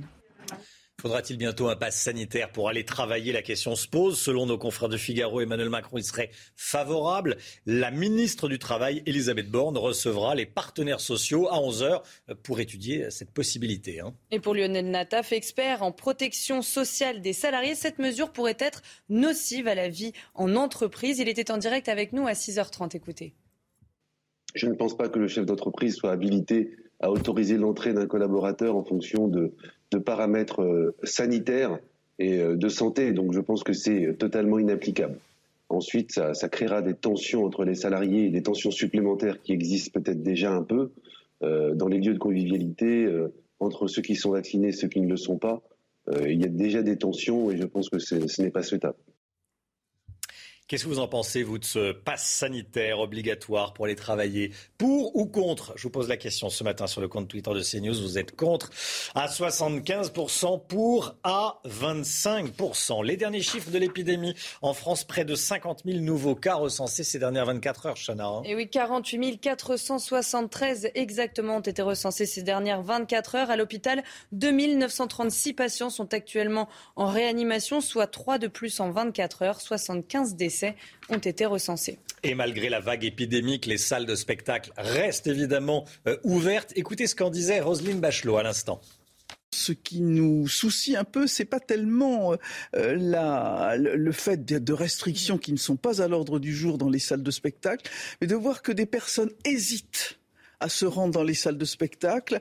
Et par peur de contamination euh, Par peur de contamination, sans doute. Euh, des personnes fragiles qui hésitent à, y, à se rendre dans ces salles. Il y a deux secteurs qui sont particulièrement touchés. Les cabarets qui voient leur fréquentation vraiment nettement diminuer, à la fois parce que des artistes sont touchés, mais aussi parce qu'il y a des réservations qui sont annulées, et puis les spectacles debout, les spectacles de musique, parce que là, disons, la, comment pourrait-on dire, le seuil de rentabilité est extrêmement élevé, c'est 90% de fréquentation, et ce sont deux secteurs qui sont particulièrement touchés. C'est pour cela que nous avons pris avec Elisabeth Borne la décision que ce qu'on appelle l'activité partielle ou chômage partiel qui n'était accordé qu'à partir d'une chute de fréquentation de 80%, nous l'avons abaissé à 65% pour faire en sorte que ces secteurs puissent s'en tirer. Avec moi, il n'y aura plus de confinement. C'est ce que dit Éric Zemmour dans une tribune publiée ce matin dans le quotidien L'Opinion, Chana. Hein. Le candidat à la présidentielle présente un plan en quatre points pour sortir de la crise sanitaire. Les explications de Civil de Lettres. C'est une stratégie en quatre axes pour sortir de la crise sanitaire. Opposé à la restriction des libertés symbolisée par le pass sanitaire et vaccinal, Éric Zemmour veut d'abord inciter les personnes âgées et fragiles à se faire vacciner, y compris pour une troisième dose. Le but, réduire les cas de forme grave de la maladie qui engorgent les hôpitaux. Deuxième point, administrer largement les traitements contre la maladie. Cinq d'entre eux sont autorisés depuis le 12 novembre par l'Union européenne. Une nouvelle formidable qui doit permettre de réduire le nombre de cas graves et de morts liés à cette maladie et qui contribuera donc à la banaliser. Éric Zemmour propose ensuite de redresser le système hospitalier. Il salue d'ailleurs le Ségur de la santé comme un premier pas dans la bonne direction. Enfin, le candidat Reconquête veut restaurer la filière de recherche médicale, fustigeant l'échec de la France dans la course au vaccin. C'est le symptôme de notre déclassement auquel j'entends mettre fin en réindustrialisant le pays et en renouant avec l'excellence de la recherche. Une stratégie en quatre axes pour espérer un retour à la vie normale et montrer, dit-il, la lumière au bout du tunnel. Paul Sugy, Éric Zemmour accuse Emmanuel Macron d'instrumentaliser cette crise sanitaire? Oui, il a des reproches personnels contre le chef de l'État. Il dit qu'il a entretenu la peur à dessein, qu'il a même instauré une lutte des classes vaccinales. Au-delà de ça, Éric Zemmour a une lecture euh, long-termiste de, la, crise sanitaire. Il y voit l'un des symptômes du déclin français, au moins sur deux sujets. Euh, la baisse de nos capacités hospitalières, alors qu'on répétait jusqu'à il n'y a pas encore très longtemps que la France avait le meilleur système de santé du monde. Éric Zemmour dit ça n'est pas le cas et c'est un scandale. Deuxième chose, il dit aussi que l'industrie pharmaceutique française n'a pas été au rendez-vous de la vaccination. Il moque même l'attitude des Français à l'égard des Américains lorsqu'ils ont promis de vacciner la planète. Il n'empêche que euh, les géants de l'industrie américaine ont réussi là où les Français ont échoué. Donc c'est là qu'il entrecroise euh, finalement deux temporalités politiques dans les critiques qu'il adresse. En revanche, on ne comprend toujours pas, Eric Zemmour élude un petit peu la question, comment est-ce qu'il fait pour vacciner notamment la population française qui est récalcitrante au vaccin. Il continue de dire qu'il faut inciter les gens sans les y contraindre? C'est pour l'instant une question sur laquelle on n'a pas encore compris exactement quelles étaient ces solutions. Merci beaucoup Paul. 55 personnes interpellées ce week-end après les rassemblements de supporters algériens à Paris, Lyon ou encore Marseille. Hein. Les supporters célébraient la victoire de l'Algérie en finale de la Coupe arabe samedi soir. Des centaines de personnes se sont rassemblées notamment sur les Champs-Élysées à Paris malgré un arrêté préfectoral. On va écouter Mathieu Vallet, il est secrétaire national adjoint du syndicat indépendant des commissaires de police. Selon lui, ces fêtes, ces célébrations sont des provocations contre les policiers. Écoutez on passe à l'exaction contre les policiers, des tirs de mortier, des projectiles, des insultes avec des gamins qui ont à peine 8 ans sur la canne-bière et qui insultent nos collègues de tous les noms. On voit bien qu'ils sont biberonnés à la haine anti-flic. Et c'est vrai qu'aujourd'hui, les Français ne comprennent plus que des célébrations communautaires deviennent en fait des célébrations contre la France, contre ceux qui incarnent la France, c'est-à-dire les policiers et les gendarmes. Voilà, ce qui s'est passé ce week-end, évidemment, c'est ce qu'il euh, faut euh, éviter de faire, c'était le, la demande du Premier ministre vendredi soir, hein, et, tous ces rassemblements, ce type de rassemblement, ben, ça sera interdit le 31 décembre, vous avez entendu euh, Jean Castex, évidemment. Le voile islamique va-t-il s'inviter dans le football français? C'est ce que souhaitent euh, certains. Pour l'instant, c'est interdit par la Ligue de foot professionnelle, mais un collectif qui s'appelle les hijabeuses a saisi le Conseil d'État pour annuler ce règlement et autoriser le port du voile islamique euh, en France dans des matchs de foot féminin. Mathilde Moreau, Clément Pernia. La France va-t-elle céder aux footballeuses voilées? Un collectif nommé les hijabeuses a saisi le Conseil d'État afin d'obtenir le droit de jouer voilé, ce qui est interdit aujourd'hui par la Fédération française de football. Une requête qui intervient alors que des sénateurs, les républicains, ont déposé début décembre une proposition de loi visant à assurer le respect des principes de la laïcité dans le sport. Moi, je pense qu'il y a euh, deux socles à préserver euh, pour la jeunesse dans ce pays, c'est l'école et le sport. Pas de présence euh, religieuse, pas de signes religieux dans le sport. Nos enfants, euh, euh, ils doivent pouvoir se retrouver en dehors de ces pressions communautaristes que ce pays subit, parce que c'est une réalité. Les partisans du port du voile assurent que celui-ci n'est pas un signe religieux, mais culturel. Pour eux, une telle mesure ouvrirait la porte du football aux jeunes filles musulmanes qui ne pourraient jouer autrement. Il y a dix ans, la Fédération internationale de football autorisait officiellement le port du voile pour les joueuses de football, à la demande de certains pays musulmans. Voilà, cette association, ce, collectif semble tester la, résistance de la, de la société française de, Oui, il y, a, beaucoup de polémiques qui portent sur la question du port du voile dans un certain nombre d'espaces. C'est souvent d'ailleurs lié aux espaces sportifs. On l'a vu aussi avec, par exemple, le burkini dans les piscines. Un certain nombre d'associations, en fait, instrumentalisent la volonté réelle de certaines euh, jeunes mmh. filles en France de vouloir porter le voile, y compris lorsqu'elles font du sport, pour en faire finalement quasiment un sujet de chantage avec les autorités publiques. C'est de voir à quel point est-ce que la France va résister, tenir bon, ou au contraire céder à cette pression communautaire. Donc, en fin de compte, un sujet qui finalement pourrait presque être anodin. Quelques footballeuses veulent jouer avec un voile, je ne crois pas qu'elles soient très nombreuses, devient un vrai marqueur politique et c'est là qu'il y a un danger, c'est là que la République doit tenir bon sur ses principes, car finalement après, sinon c'est la porte ouverte à toutes les revendications communautaires, même les plus idiotes. Le Père Noël. Le Père Noël va passer dans cinq jours. Noël, c'est samedi. Il y a le réveillon vendredi soir. Qui dit Père Noël dit cadeau, évidemment. Pour ceux qui sont pas très en avance dans leurs cadeaux pour euh, les enfants, voici quelques idées. Hein. Et oui, on va voir ensemble les jouets les plus demandés cette année par vos enfants avec Marie Conan. Il est la star de Noël cette année. Ce vélociraptor télécommandé a fini numéro 1 des ventes la semaine dernière dans ce magasin de jouets. Un joujou qui finira sans doute sur la liste au Père Noël d'Ewen. Alors là, c'est pour avancer, pour reculer. Ah, euh, c'est marrant, ça se dirait, c'est télécommandé. Autre demande en forte hausse cette année, les jouets éco-responsables. On cherchait un jouet euh, pour mon petit-fils, donc ma fille a préférence bois. On a de plus en plus de demandes de jouets made in France. On a d'ailleurs euh, des petits macarons euh, qui permettent de euh, repérer les produits made in France. Enfin, il y a les incontournables, les jouets qui chaque année créeront à coup sûr des sourires au pied du sapin, comme Pokémon ou Harry Potter. donc on a les figurines qui se trouvent ici, on a les baguettes forcément. Cette année, les Français ont été nombreux à acheter leurs cadeaux en avance par peur de la pénurie. Pour éviter les attroupements, le magasin a mis en place un service de click and collect. Voilà pour tous les, retardataires. Les dinosaures ont, la cote cette année. Allez, euh, le variant Omicron, il menace les fêtes de fin d'année, il inquiète les scientifiques. On en reparle avec euh, le docteur Marc Léon. Bonjour, merci d'être en direct avec nous dans la matinale CNews. Vous êtes chef de service anesthésie réanimation à l'hôpital Nord de Marseille. Situation très tendue dans les établissements hospitaliers de Marseille. Marc Léon, euh, voilà qui apparaît. merci et bonjour. Quelle est la, situation déjà, déjà à la PHM, Assistance publique hôpitaux de Marseille?